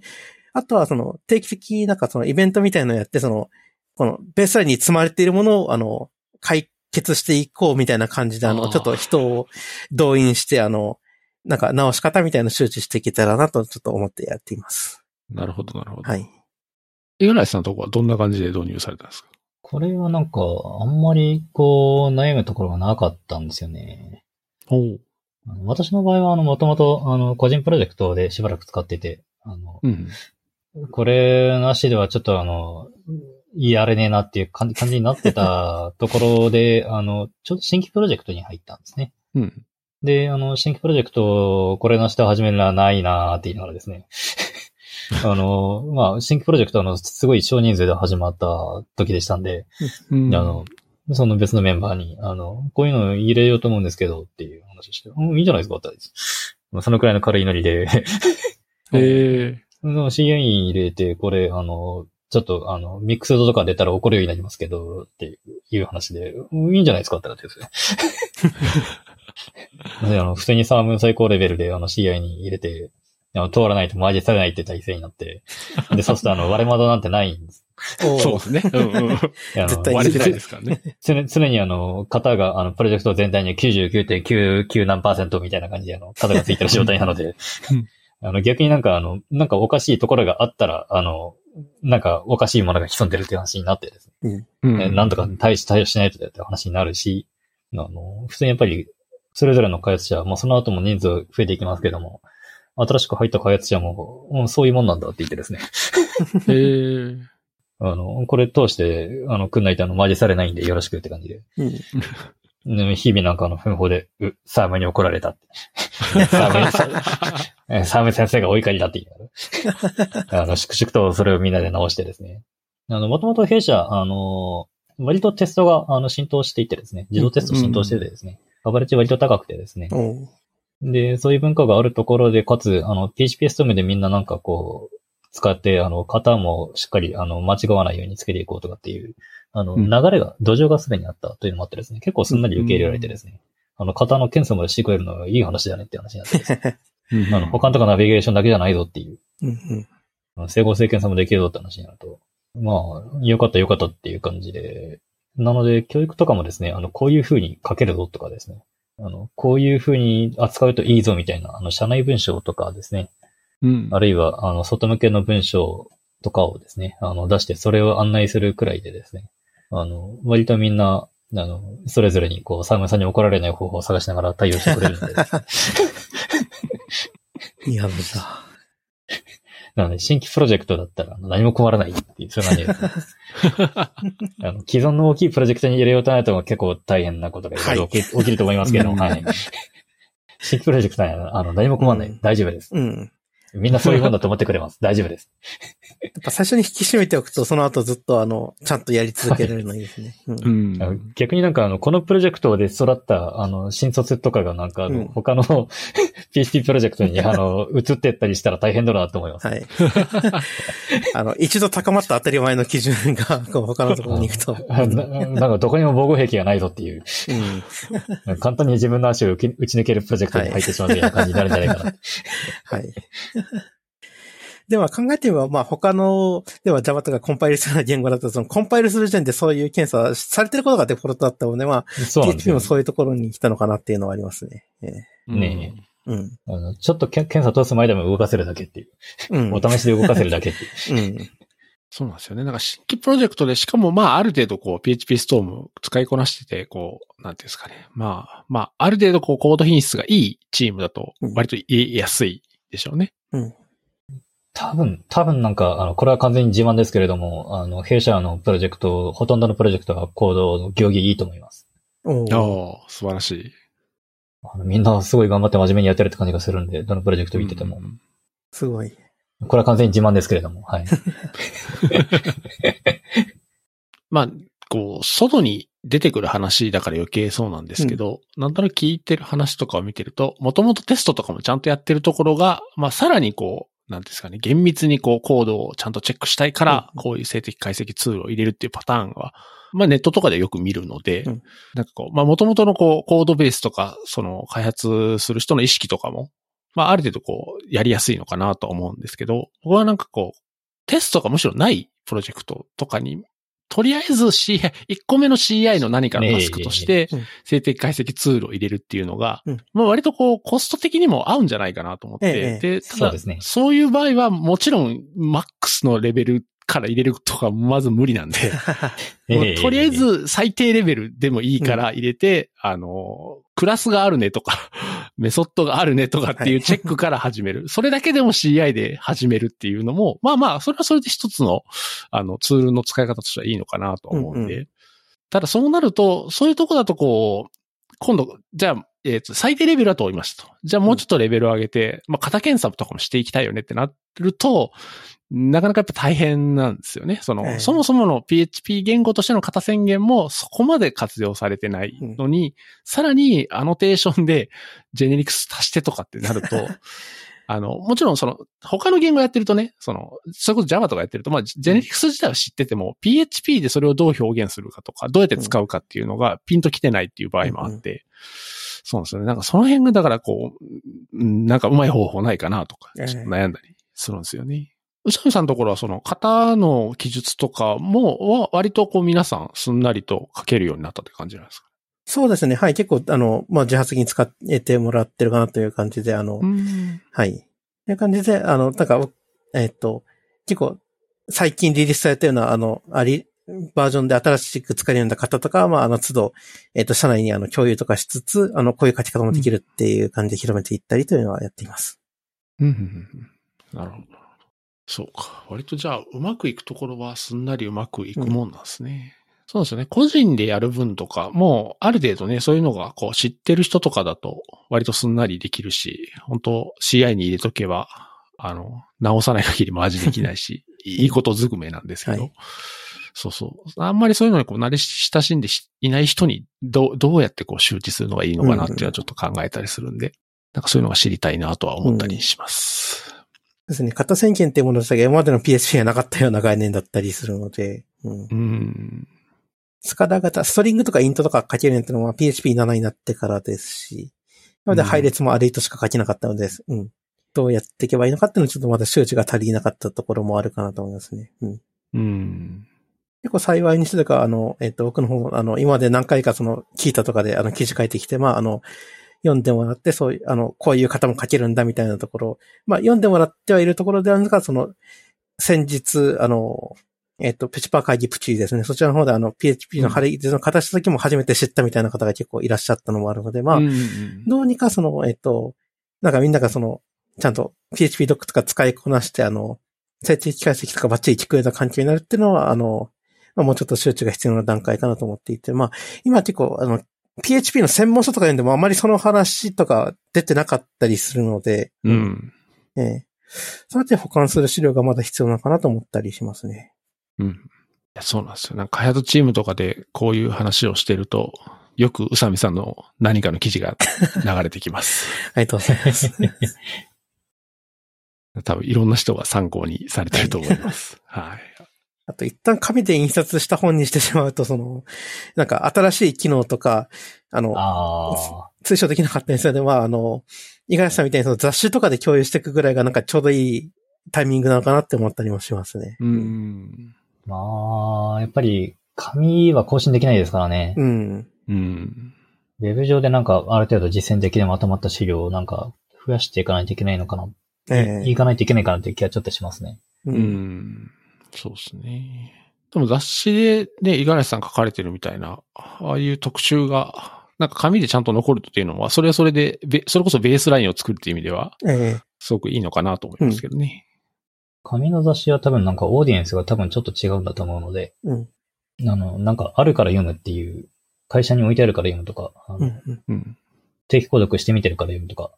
あの、そういう人たちが多いと思うので、あの、それって一方でもうすでに興味を持ってる人とか、うん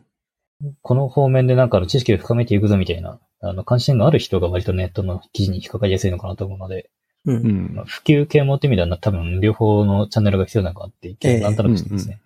そうですね。うん。まあ、紙に、紙というか、特にああいう商業誌にちゃんと載ってるってことで、えまあ、言い方ですけど、あある種のこうお墨付きっていうか、ね えうん。なんか、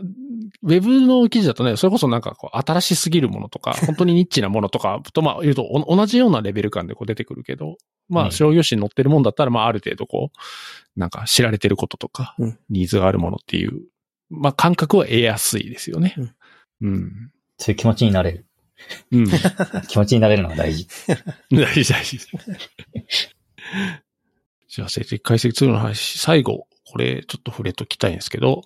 まあ、その、PHP 言語で、えーまあ、型の表現がどんどん高まって、まあ、さっきも言いましたけど、ジェネリックスとかもやっぱ欲しいよね、みたいな、そのうん、PHP ドックじゃなくて、PHP の型宣言に欲しいよね、みたいになってくると、まあ、それはそれでもし実装されて実用できたら嬉しいんですけど、まあ、他にも、その型への要求っていうか、要望がどんどん出てきたときに、まあ、どこまでその実行時のランタイムチェックってできるんかなっていう話になり、その時にですね、まあ記事として上がってきたのが、まあ、ランタイムチェックってもういらないんじゃないみたいな PHP において、みたいな記事があってですね。まあこれもこれもちょっと物議を醸したというかですね、ちょっと話題になってたんですけど、ちょっとこれに触れて、まあ型の話はちょっと、型というか静的解析の話はちょっと終わろうかなと思います。これって読まれました？お二人は。あ、軽く見ました。はい、私も。割と出たばっかりの頃に見てますね。うんうん。この話でもちょうど去年かな？五十嵐さんもなんかちょっと触れられてたような気もするんですよね。ランタイムチェックっていりますかね？みたいな話って。ああ、何かの表紙で喋ってることがあったかもしれないですね。もしかすると。うんなんで、あ、でもまあまあ、確かにそうだよね、みたいなので、ちょっと面白そうかなと思ってて。まあ、要はその、タイプスクリプトみたいに、うんその、実行時にはもう検査しなくて、まあ、その前に静的解析のチェックをし、で、その後に生成された何かを動かす。だから、実行時には型検査を行わないっていう風にしたら、まあ、多様な型の表現とかもやりやすくなるし、もしかしたらいいかね。ただ現実的には、じゃあ今 PHP にある実行時のランタイムチェック全部なくすんかって言ったら、それはちょっとあまりにも現実的ではないので、あれなんですけど、まあ発想の一つとしては、まああり得るかもねっていうですね。そうですね。ここでいうランタイムタイプチェックっていうのは、あの、あれですね、えっ、と、完全にその値のチェックを何もしないっていうことじゃなくて、あの、あくまであの、えっ、と、関数とかに書く型宣言をあの、実行時にチェックしなけれ、しなくていいっていう話ですね。うん、うん、そうですね。まあ、うん。他の言語、タイプスクリプトとか、あと Python の方とかもそうですね。あの、型宣言してもその実行時にチェックしないっていうのがデフォルトだったりする言語もあるので、まあ、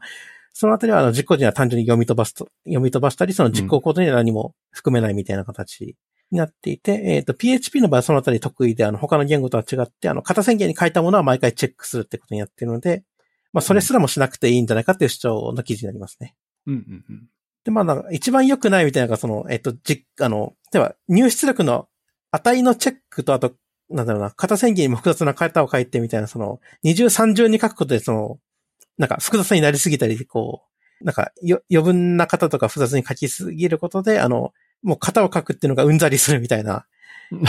風なのが一番避けるべきことなのかなっていうのはちょっと思ったりしていて。うんうんなので、まあ、複雑になりすぎない形で、その、あの、その、例えばランタイムのライブラリとかで、あの、型チェックをすると、ちゃんとあの、静的解析ツールでも読み取れるような型としてつくみたいな形になるとかなり使い勝手のいい方にできるかなと思ったりします。うん。例えば PHP ストームだと、あの、フィルターインプットとかフィルターバーみたいな関数ですね。あの、それを通して得られた値はちゃんとフィルターの型に応じた型の値として、ま、検出できるようにやってるんで、まあ、そういうのを他のアサーションライブラリとかを使って受け取った値とかでも、あの、使えるようになるとかなり便利で、まあ、実際にそういう、えっ、と、PHP スタンの拡張とかも結構出たりしています。あとは、あの、えっ、と、こちらもあの、会社のブログに書いたんですけども、その HTTP の入出力、例えばクエリパラメータだとか、あの、フォームボディですね。こちらから値を取り出すためのライブラリは、あの、内部で作っているのがあって、まあ、それを使って取り出した値にもちゃんと型がつくようにななるような PHP スタン拡張を運用したりしています。うん、うん。で、こちらの方は、例えば、あの、ストリングみたいな簡単な方もそうですし、あと、あの、えーっと、例えば、クエリパラメータで、あの、例えば検索のモードみたいなのをこう選べるとして、あの、3種類モード選べる。例えば ABC っていう値が得られる得られるとして、それ以外の値が入ってきたらエラーという風にしたいときにちゃんとその ABC のどれかであるっていうことが保証できるようなライブラリになっていて、実際にこれも PHP 3でその ABC のどれかというあの輸入型で取得できるようになっています。うん。まあ、実際のところ、こう、あれなんですよね。あの、静的解析バリバリでやってるとですね、PHP さん、あの、曖昧比較と厳密比較あるじゃないですか。はい。うん あの、常に厳密比較でやりましょうっていう慣習なんか我々あの、鍛えられてるんで、はい。あの実行時に本当にここにこの値が何なのかよくわかんないからっていうで、あの、鍛えられてるんで厳密比較ずっと使ってるんですけども、型ガチガチにやってるとですね、ここ別に曖昧比較で別にいいなって気持ちになったところがちょっと増えるんですよ。はい。ああ。うんここで来るのが配列だってのは分かってるんだみたいな。で、これをなんかあの、if 文に、あの、そのまま、あの、イコールイコール何とかっても何もなしで食わせたとして、うんこれは実質的に曖昧比較になるけれども、あの、トゥルートの曖昧比較になるけれども、それで何の問題がみたいなですね。感じになるんですよ。うん。うんうんうんうんというのと似たような感じでですね、あの、やっぱりですね、あの、性的に型はもう保証されてるんだと。されてるので、途中の指出し回数みたいなところでの型チェックは実際いらねえだろっていうですね。実行時のチェックはなんか、あの、ただのオーバーヘッドにしかなってないのよって、もしかすると、うん。この実行時の型情報を活かしてオフキャッシュが最適化をかけてもっと早くなってるかもしれないけれども、うんあの、実行時の検査を本当に行う必要があるかというと別にないんじゃないかって気持ちになることは結構ありますね。うんただ、結局ですね、設定、設定解析で、あの、いい感じにやっていくとですね、やっぱりたまに、あの、間違いが起きるときはあってですね。でも、その間違いが起きるところっていうのは大体調べるとあれなんですよね、やっぱり。あの、HTTP から、あの、文字列とかで、はいあの、配列とかで、あの、ミックスな配列とかで入力が来たところで、そこであの、型の付け方を間違えるっていうところなんですよね。ああ。静的解析の型ノデーション、あの、アットバーとかで付けたりすると、あの、これ、あの、静的解析の型推論を無視して、あの、強制するっていう、実質的なキャストみたいな感じなんですけども、静的解析機器にとっての。でも、それと実際の型の食い違いっていうのは検知できなくなると。あの、バリデーションとかで、あの、なんか値の、この値のはずだよねって値を強制させる機構と、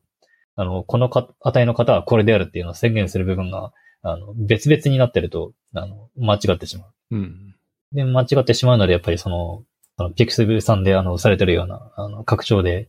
値保護していくとかですね、入力を保護していくとかですね。まあ、そういうような取り組みが必要になってくるので、少なくともこの外部との、あの、PHP の外の世界とのやり取り、値へやり取りして、あの、PHP の型をつけるというこの瞬間には、あの、何かしらの実行時の検査の機構が、あの、IO の境界には必要なのではないかというはい。うんうんうん感じはしますね。まあ、その、その先はいらないんじゃないかなっていう気がしてますね。うん。あ確かに。うん。なんか出出入り口の検査だけあの万全になってればあの大丈夫なのかなって気がちょっとしてますね。うんあ。うんうんうん。そうですね。あの、今までは、例えばその、その検索の A、B、C という3種類のモードがあって、その3種類の文字列だけを期待するようなところでも、型宣言ではストリングとしか書けなくて、ねえ。それはあの任意の文字列を受け取れるわけじゃなくて ABC のどれかしか渡せないという時に、その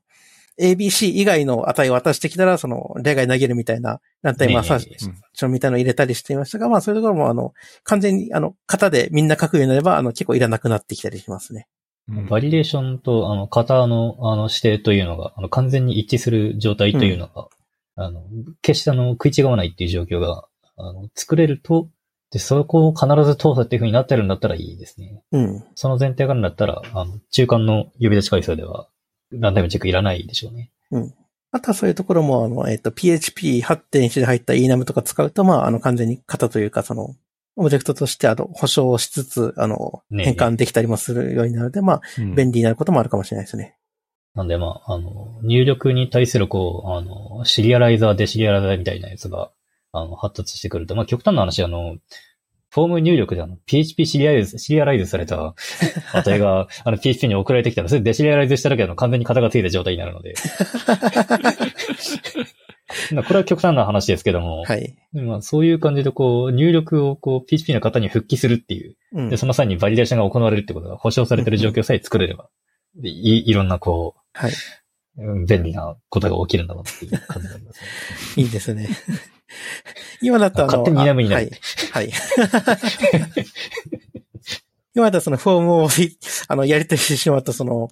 えっと、ねえ実際にあの、えっと、期待してない値のオブジェクトも、あの、デシリライズできてしまうので脆弱性になりかねないんですが、はい。それの安全なバージョンみたいなのができると、みたいな嬉しいところは、はいあいいかもしれないですね。はい。うん。タイプスクリプトからなんかオブジェクトを渡したらなんかタイプスクリプトのコードからあの自動生成された PHP のクラス、クラス定義のなんかのインスタンスになんか復元されるみたいなんですね。ああ。あそういう意味では、あの、今、あの、API とか、あと、あの、PHP のそうで、それぞれ別の型を書かなきゃいけなくて、めんどくさいみたいなのがあって、あの、スワがオープン API の形式とかで、その相互で使えるような方に、あの、出力とかできると嬉しいことかもしれないですね。ねえ。はい。とかまあ逆にあの PHP のクラス定義を書いたらなんかオープン、うんうんスワガーの定義をなんか使用出力するとかですね。はいなんかそういうなんかこう、やりとりの整合性をこう、PHP の、なんならもう外から保証しようかみたいな。はい。そういうなんかあのはい、機運が高まってくるといいですね。そこ一貫できると嬉しいですね。うんまあ、なんか、あれですね。そう考えると、PHP の、あの、ランタイムの型検査を行う機能、あの嬉しい、嬉しい、嬉しいのだが、嬉しいのだが、うんって気持ちになりますね。よくよく考えると、必要なケースが結構限られてたっていう。うん。うん。スポットで欲しいだけだったみたい。全部じゃなくてよかったみたい。うん。これはですね、あの、ストリクトタイプ数イコール、あの、マイナス1が、あの、いずれ導入されるかもしれないですね。ゼロじゃなくて。実行時には何もしません。はい。まあ今までのね、流れがあるんで、静的解析ツールでこう、静的にチェックできるっていうのが出たからこそ、まあこういう話になるんでしょうけど、ね。まあもうそうなんですよ昔はもう、うん、ランタイムチェックしかな、まあいわばなかったんで。PHP でそんな話になると誰も思ってなかった。はい。そうですね。うん。まあでも個人的にやっぱりランタイムチェックは、まあまだまだいるなと思って、まあお二人のところみたいにこう完全にこう静的解析でちゃんと型がついてチェックできるようなプロジェクトだったらまあ、らあの、ストリックタイプマイナス1もあり得るかもしれないですけど、現現実はなかなかそういうプロジェクトってやっぱ少ないっていうか、あ やっぱりランタイムチェックありきで、こう、なんですかね、なんとか整合性を維持してるっていうところも結構大きいんで、うんうん。うん。なんか、わ割とその辺はこう、うまく、こう、なんていうのバランス取りながらやるしかないのかなと。個人的にやっぱりランタイムチェックってやっぱ必要だなと思いますね。うん。あの個人的なおすすめはあれですね。あの、スクリプトタイプス0の、あの、ファイルで、あの、型宣言通して、あの、キャストされるので値がいい感じに。はい。うんうんうんあの、 strict types イコール0の、あの、ファイルに書かれた、あの、引数 mix mixed で受け取って、あのうん、返り値を型指定した、うん。そういう関数を通して、団体の実行時のバリデーションと、あの、いい感じの、なんとなくいい感じの、あの、受け、値の受け入れ方で、あの、型をちゃんとした状態で、あの、返してくれて、そういう関数を用意するのがおすすめですね。ああ、なるほど。うん。外界との入力とかにそういうのをかますっていう。うん。うん外外部、外部との入力の時にはかます。そこだけスポットであの、セクトタイプス0で入れるみたいな。うんうんそれをすると、あの、今までのあの、アット、あ、あとじゃない、あのカッコイントとか、そのキャストの記法よりも、あの、いくらかきちんとチェックしてくれた上でキャストができる。ちゃんと安全になるんで。うんはい。はい。うんうんイントキャストとかってやったら、あの、文字列だろうが何だろうが、あの、文句言わずに割と、普通にあの、うんゼロって返してきたりするんで、はい。あのそういうのがない。うんあ。の、文字列渡したら例外が飛んでくるみたいな。うんどこまでを求めるかという。うんうん。うん。うん。あの、最近、あの、田中久照さんが、あの、えっ、と、PHP の型宣言は変数の型のチェックではないという記事を書かれていて、うん多分この記事だけを見ると、あの、皆さん何を言ってるんだろうっていうふうに思うかもしれないですが、はい。実際にそうで、あの、えっ、と、まあ、PHP の型の本質っていうのは、その、型宣言することで、その、えっ、と、その、受け取ったメソッドの中でその型であることが保証された状態で、まあ、動かせるっていうところなのかなと思っていて、その、うん。まあ、型をチェックするとか、あの、外から、えっ、と、変な型の値を渡せなくなるっていうのは結構副次的なところなのかなと思っていますね。うん。PHP ってもの自体はその実行時にあの、値が完全にあの型を持っているので、その、イントとかストリングっていうのは明らかに別物なんですが、その、えー、例えば、えっ、と、演算子のプラスとかで計算するときにその、えっ、と、左辺が、えっ、と、イントで、右辺が文字列なんだけど、数字しか入ってないものだったら、これはあの、えっ、と、数字にキャストした上で足し算するみたいな風にしてくれるので、まあ結構その、えっ、と、強い型を持ちながらも、あの、柔軟に、えっ、と、暗黙的に型変換するってことで、まあ、ある程度書きやすさみたいなのを担保してきたところで、まあそれはあの、いいところ悪いところあったりすると思うんですが、まあそのあたりの、えっ、と、良さみたいなのをスポイルせずに、まああの、あえてまあ、ストリクトタイプイコール1とかつけなくても、まああの、安全に書けるんじゃないかみたいなことも思ったりもしますね。うんうんなんかあの、書き捨てのスクリプトでちょっと書いてみるみたいな時と、あの、すげえでかいものをあの間違いない、なくなるように、あの、メンバー間のなんかあの一つがうまくできてなくても間違わないようにするとかですね。うん、そういうのでやっぱ違うんですよね。うん。うん。必要になるものが。はい。でそういう意味ではあの、PHP は非常に間口の広い言語なので、あの、うんいろんなケースをカバーするように。うん。っていう意味ではランタイムチェックがあった方がきっと便利なのだろうという。うんうんそ備え付けのものがあれば便利なのだろうという。うん。うん。あとはその入出力の、あの、値を取るところで、あの、きちんとそういうライブラリとか、あの、便利なツールとか使ってないと、その、なんか、意図してない形で変な変換が起こってしまうこともあるかなと思っていて、その、ねえ。はい。クエリパラメータとかではもうストリング型でしか取れないので、それをあの、今ドルアンダーバーゲットからあの ID を取って、それを、左側にこう、カッコイントって書いて、こう、ストリングとしてキャストしているみたいな。まあ、それでも動く、動くは動くんですけれども、あの、変な入力をしていてもゼロにキャストされてたりとかっていうのも起こったりするので、うん。まあ、それでも安全じゃないこともあったりするので、まあ、あの、あえてガチガチに型宣言するからこそ変な入力が、あの、意図しない形で変換されて、あの、受け渡されてしまうみたいなことも、まあ、あるにはあると思うんで、そのあたりをまあ気をつけないと安全なことにならないかなっていうことも考えたりしますね。うん。もともとあれなんですよね。型宣言、あの、スカラ型宣言の RFC が、あの、出てきた時に、あの、そのね、議論対象だったんですよね。はい。あの厳密モードにすると、あの、みんなキャストするじゃんって。あの、キャストすると結局、あの、あの、型の性なくなるじゃんっていう。うんだからもうビークモードでいいんだよ、みたいなんですね。うん。え そういう議論があったりして面白かったんですけど。うん。あの、そのあたりをストリクトタイプで制御できるようにして、まあ、あの、どっちか、もうユーザーが選べるようにしようっていうのがしよ PHP7 のはい。ねそうですね。えあの、デフォルトのモードはちょっとあの、舐められてるんじゃないかって気がしますね、そういう意味ではね。うん。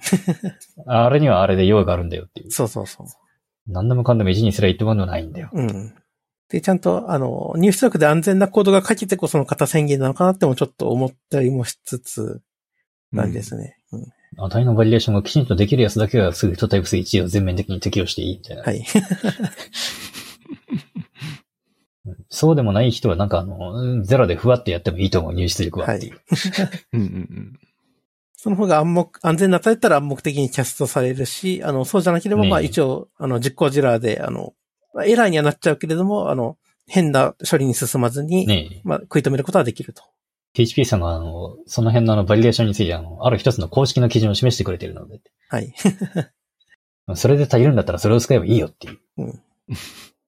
まあ、その辺のこう、選択肢があるっていうのはまたこう、なんか難しさの一因かもしれないですね。う ん それはですね、おっしゃる通りなんですよ、完は全にい。えじゃあ具体的に、え、私はどうすればいいのって聞かれたら、そうそうそうそう。お前次第だぞっていうふうに答えるしかない。はい。まあまあでも、まあ確かにね、もう本当あの、いろんなこう、ニーズにを満たすのがうん PHP なので、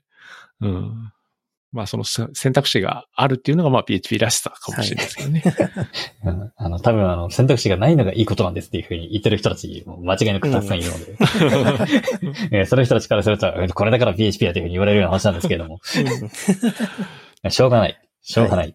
うん。世の中そういうものもある。はい。世の中にはそういう選択肢もあるんだよって。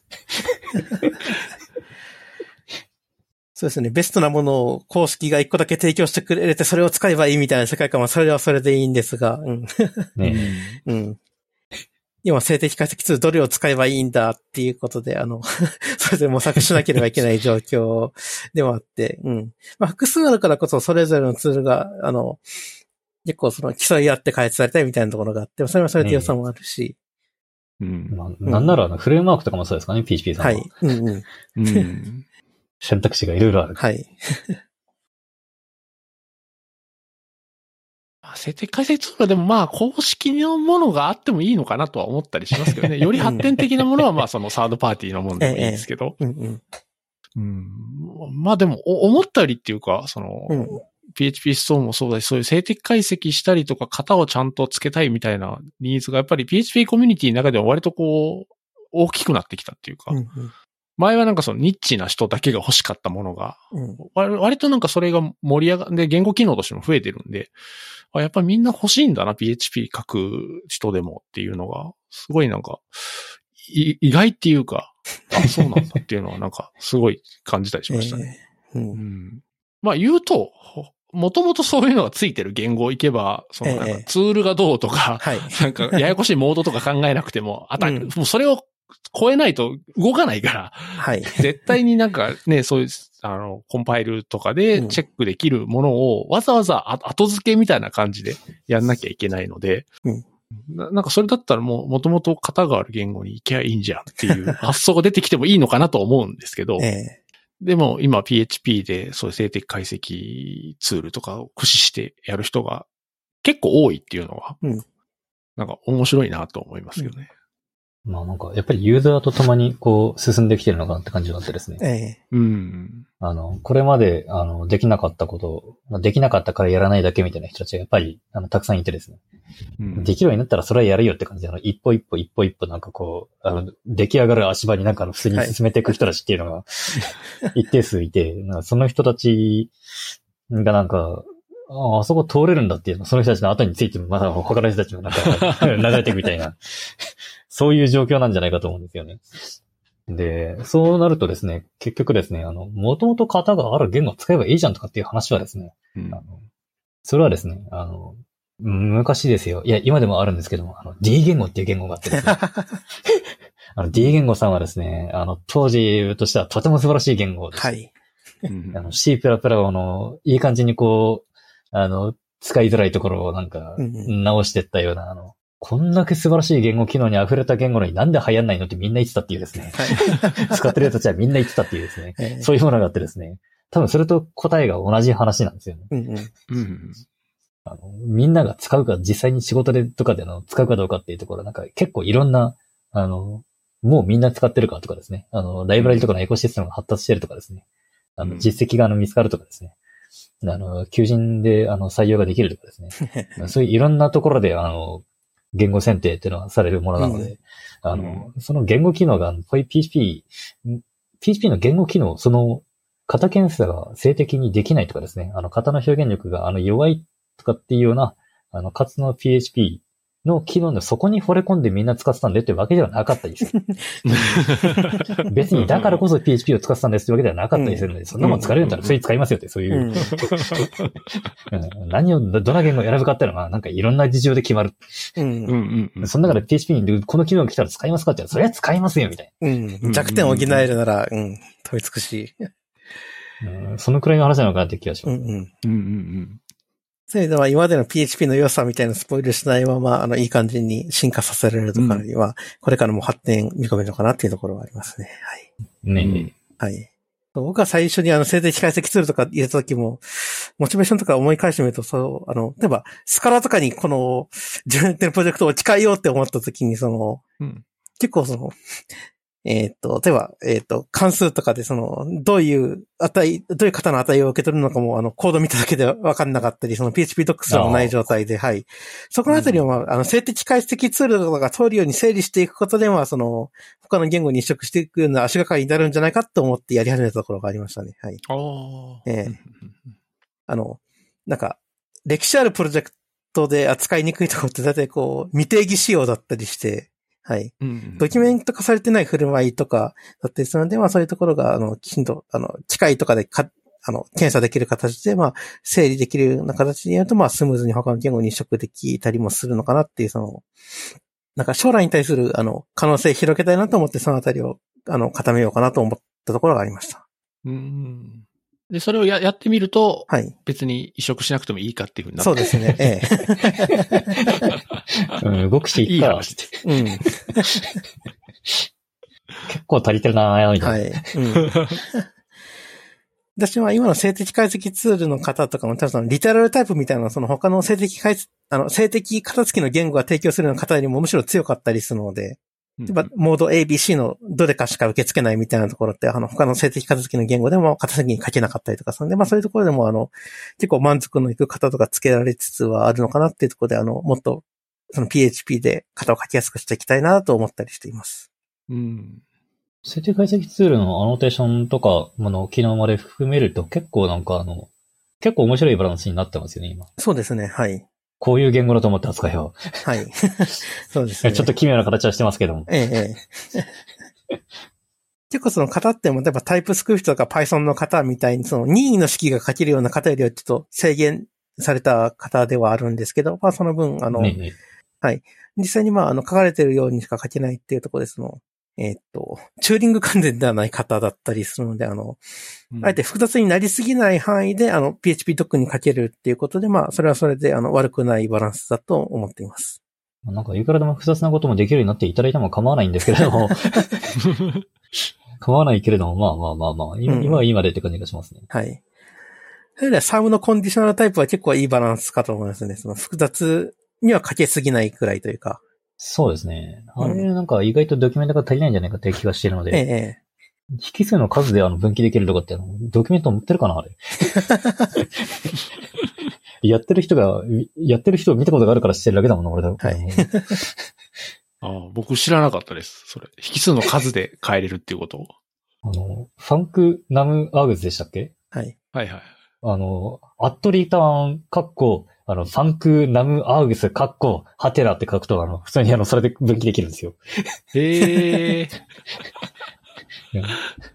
あれなんかこれ関数呼び出しに見えるんだけどな、みたいな。このあ、それは関関数数呼び出しに見えるんだけど出しができるってわけじゃなくて、特殊なキーワードなんですか？特殊に扱うんですね。なるほど、なるほど。で、実際に渡した型の数を見るみたいな、あ、ああの、引き数の数を見るみたいな分岐がされる。うんこれはなんか、あれですかね。ちょっと、あの、後で、あの、小の、小ノートに、あの、で、デモ用の、こういう風に書くんですよっていうのを載せときます。ああ、そうですね。ぜひぜひお願いします。で、まだ全般的にはそのドキュメントが完全に揃いきってなくて、その、実際にか、あの、静的解析ツールだとか拡張を書いてる人しか知らない機能みたいなのがまだあったりするので、そうなんですよね。ええそれでまだ成熟してない感はあるんですが、まあ、この後数年かけて、多分一般化してはいくんじゃないかと思いますね。されるといいなははい。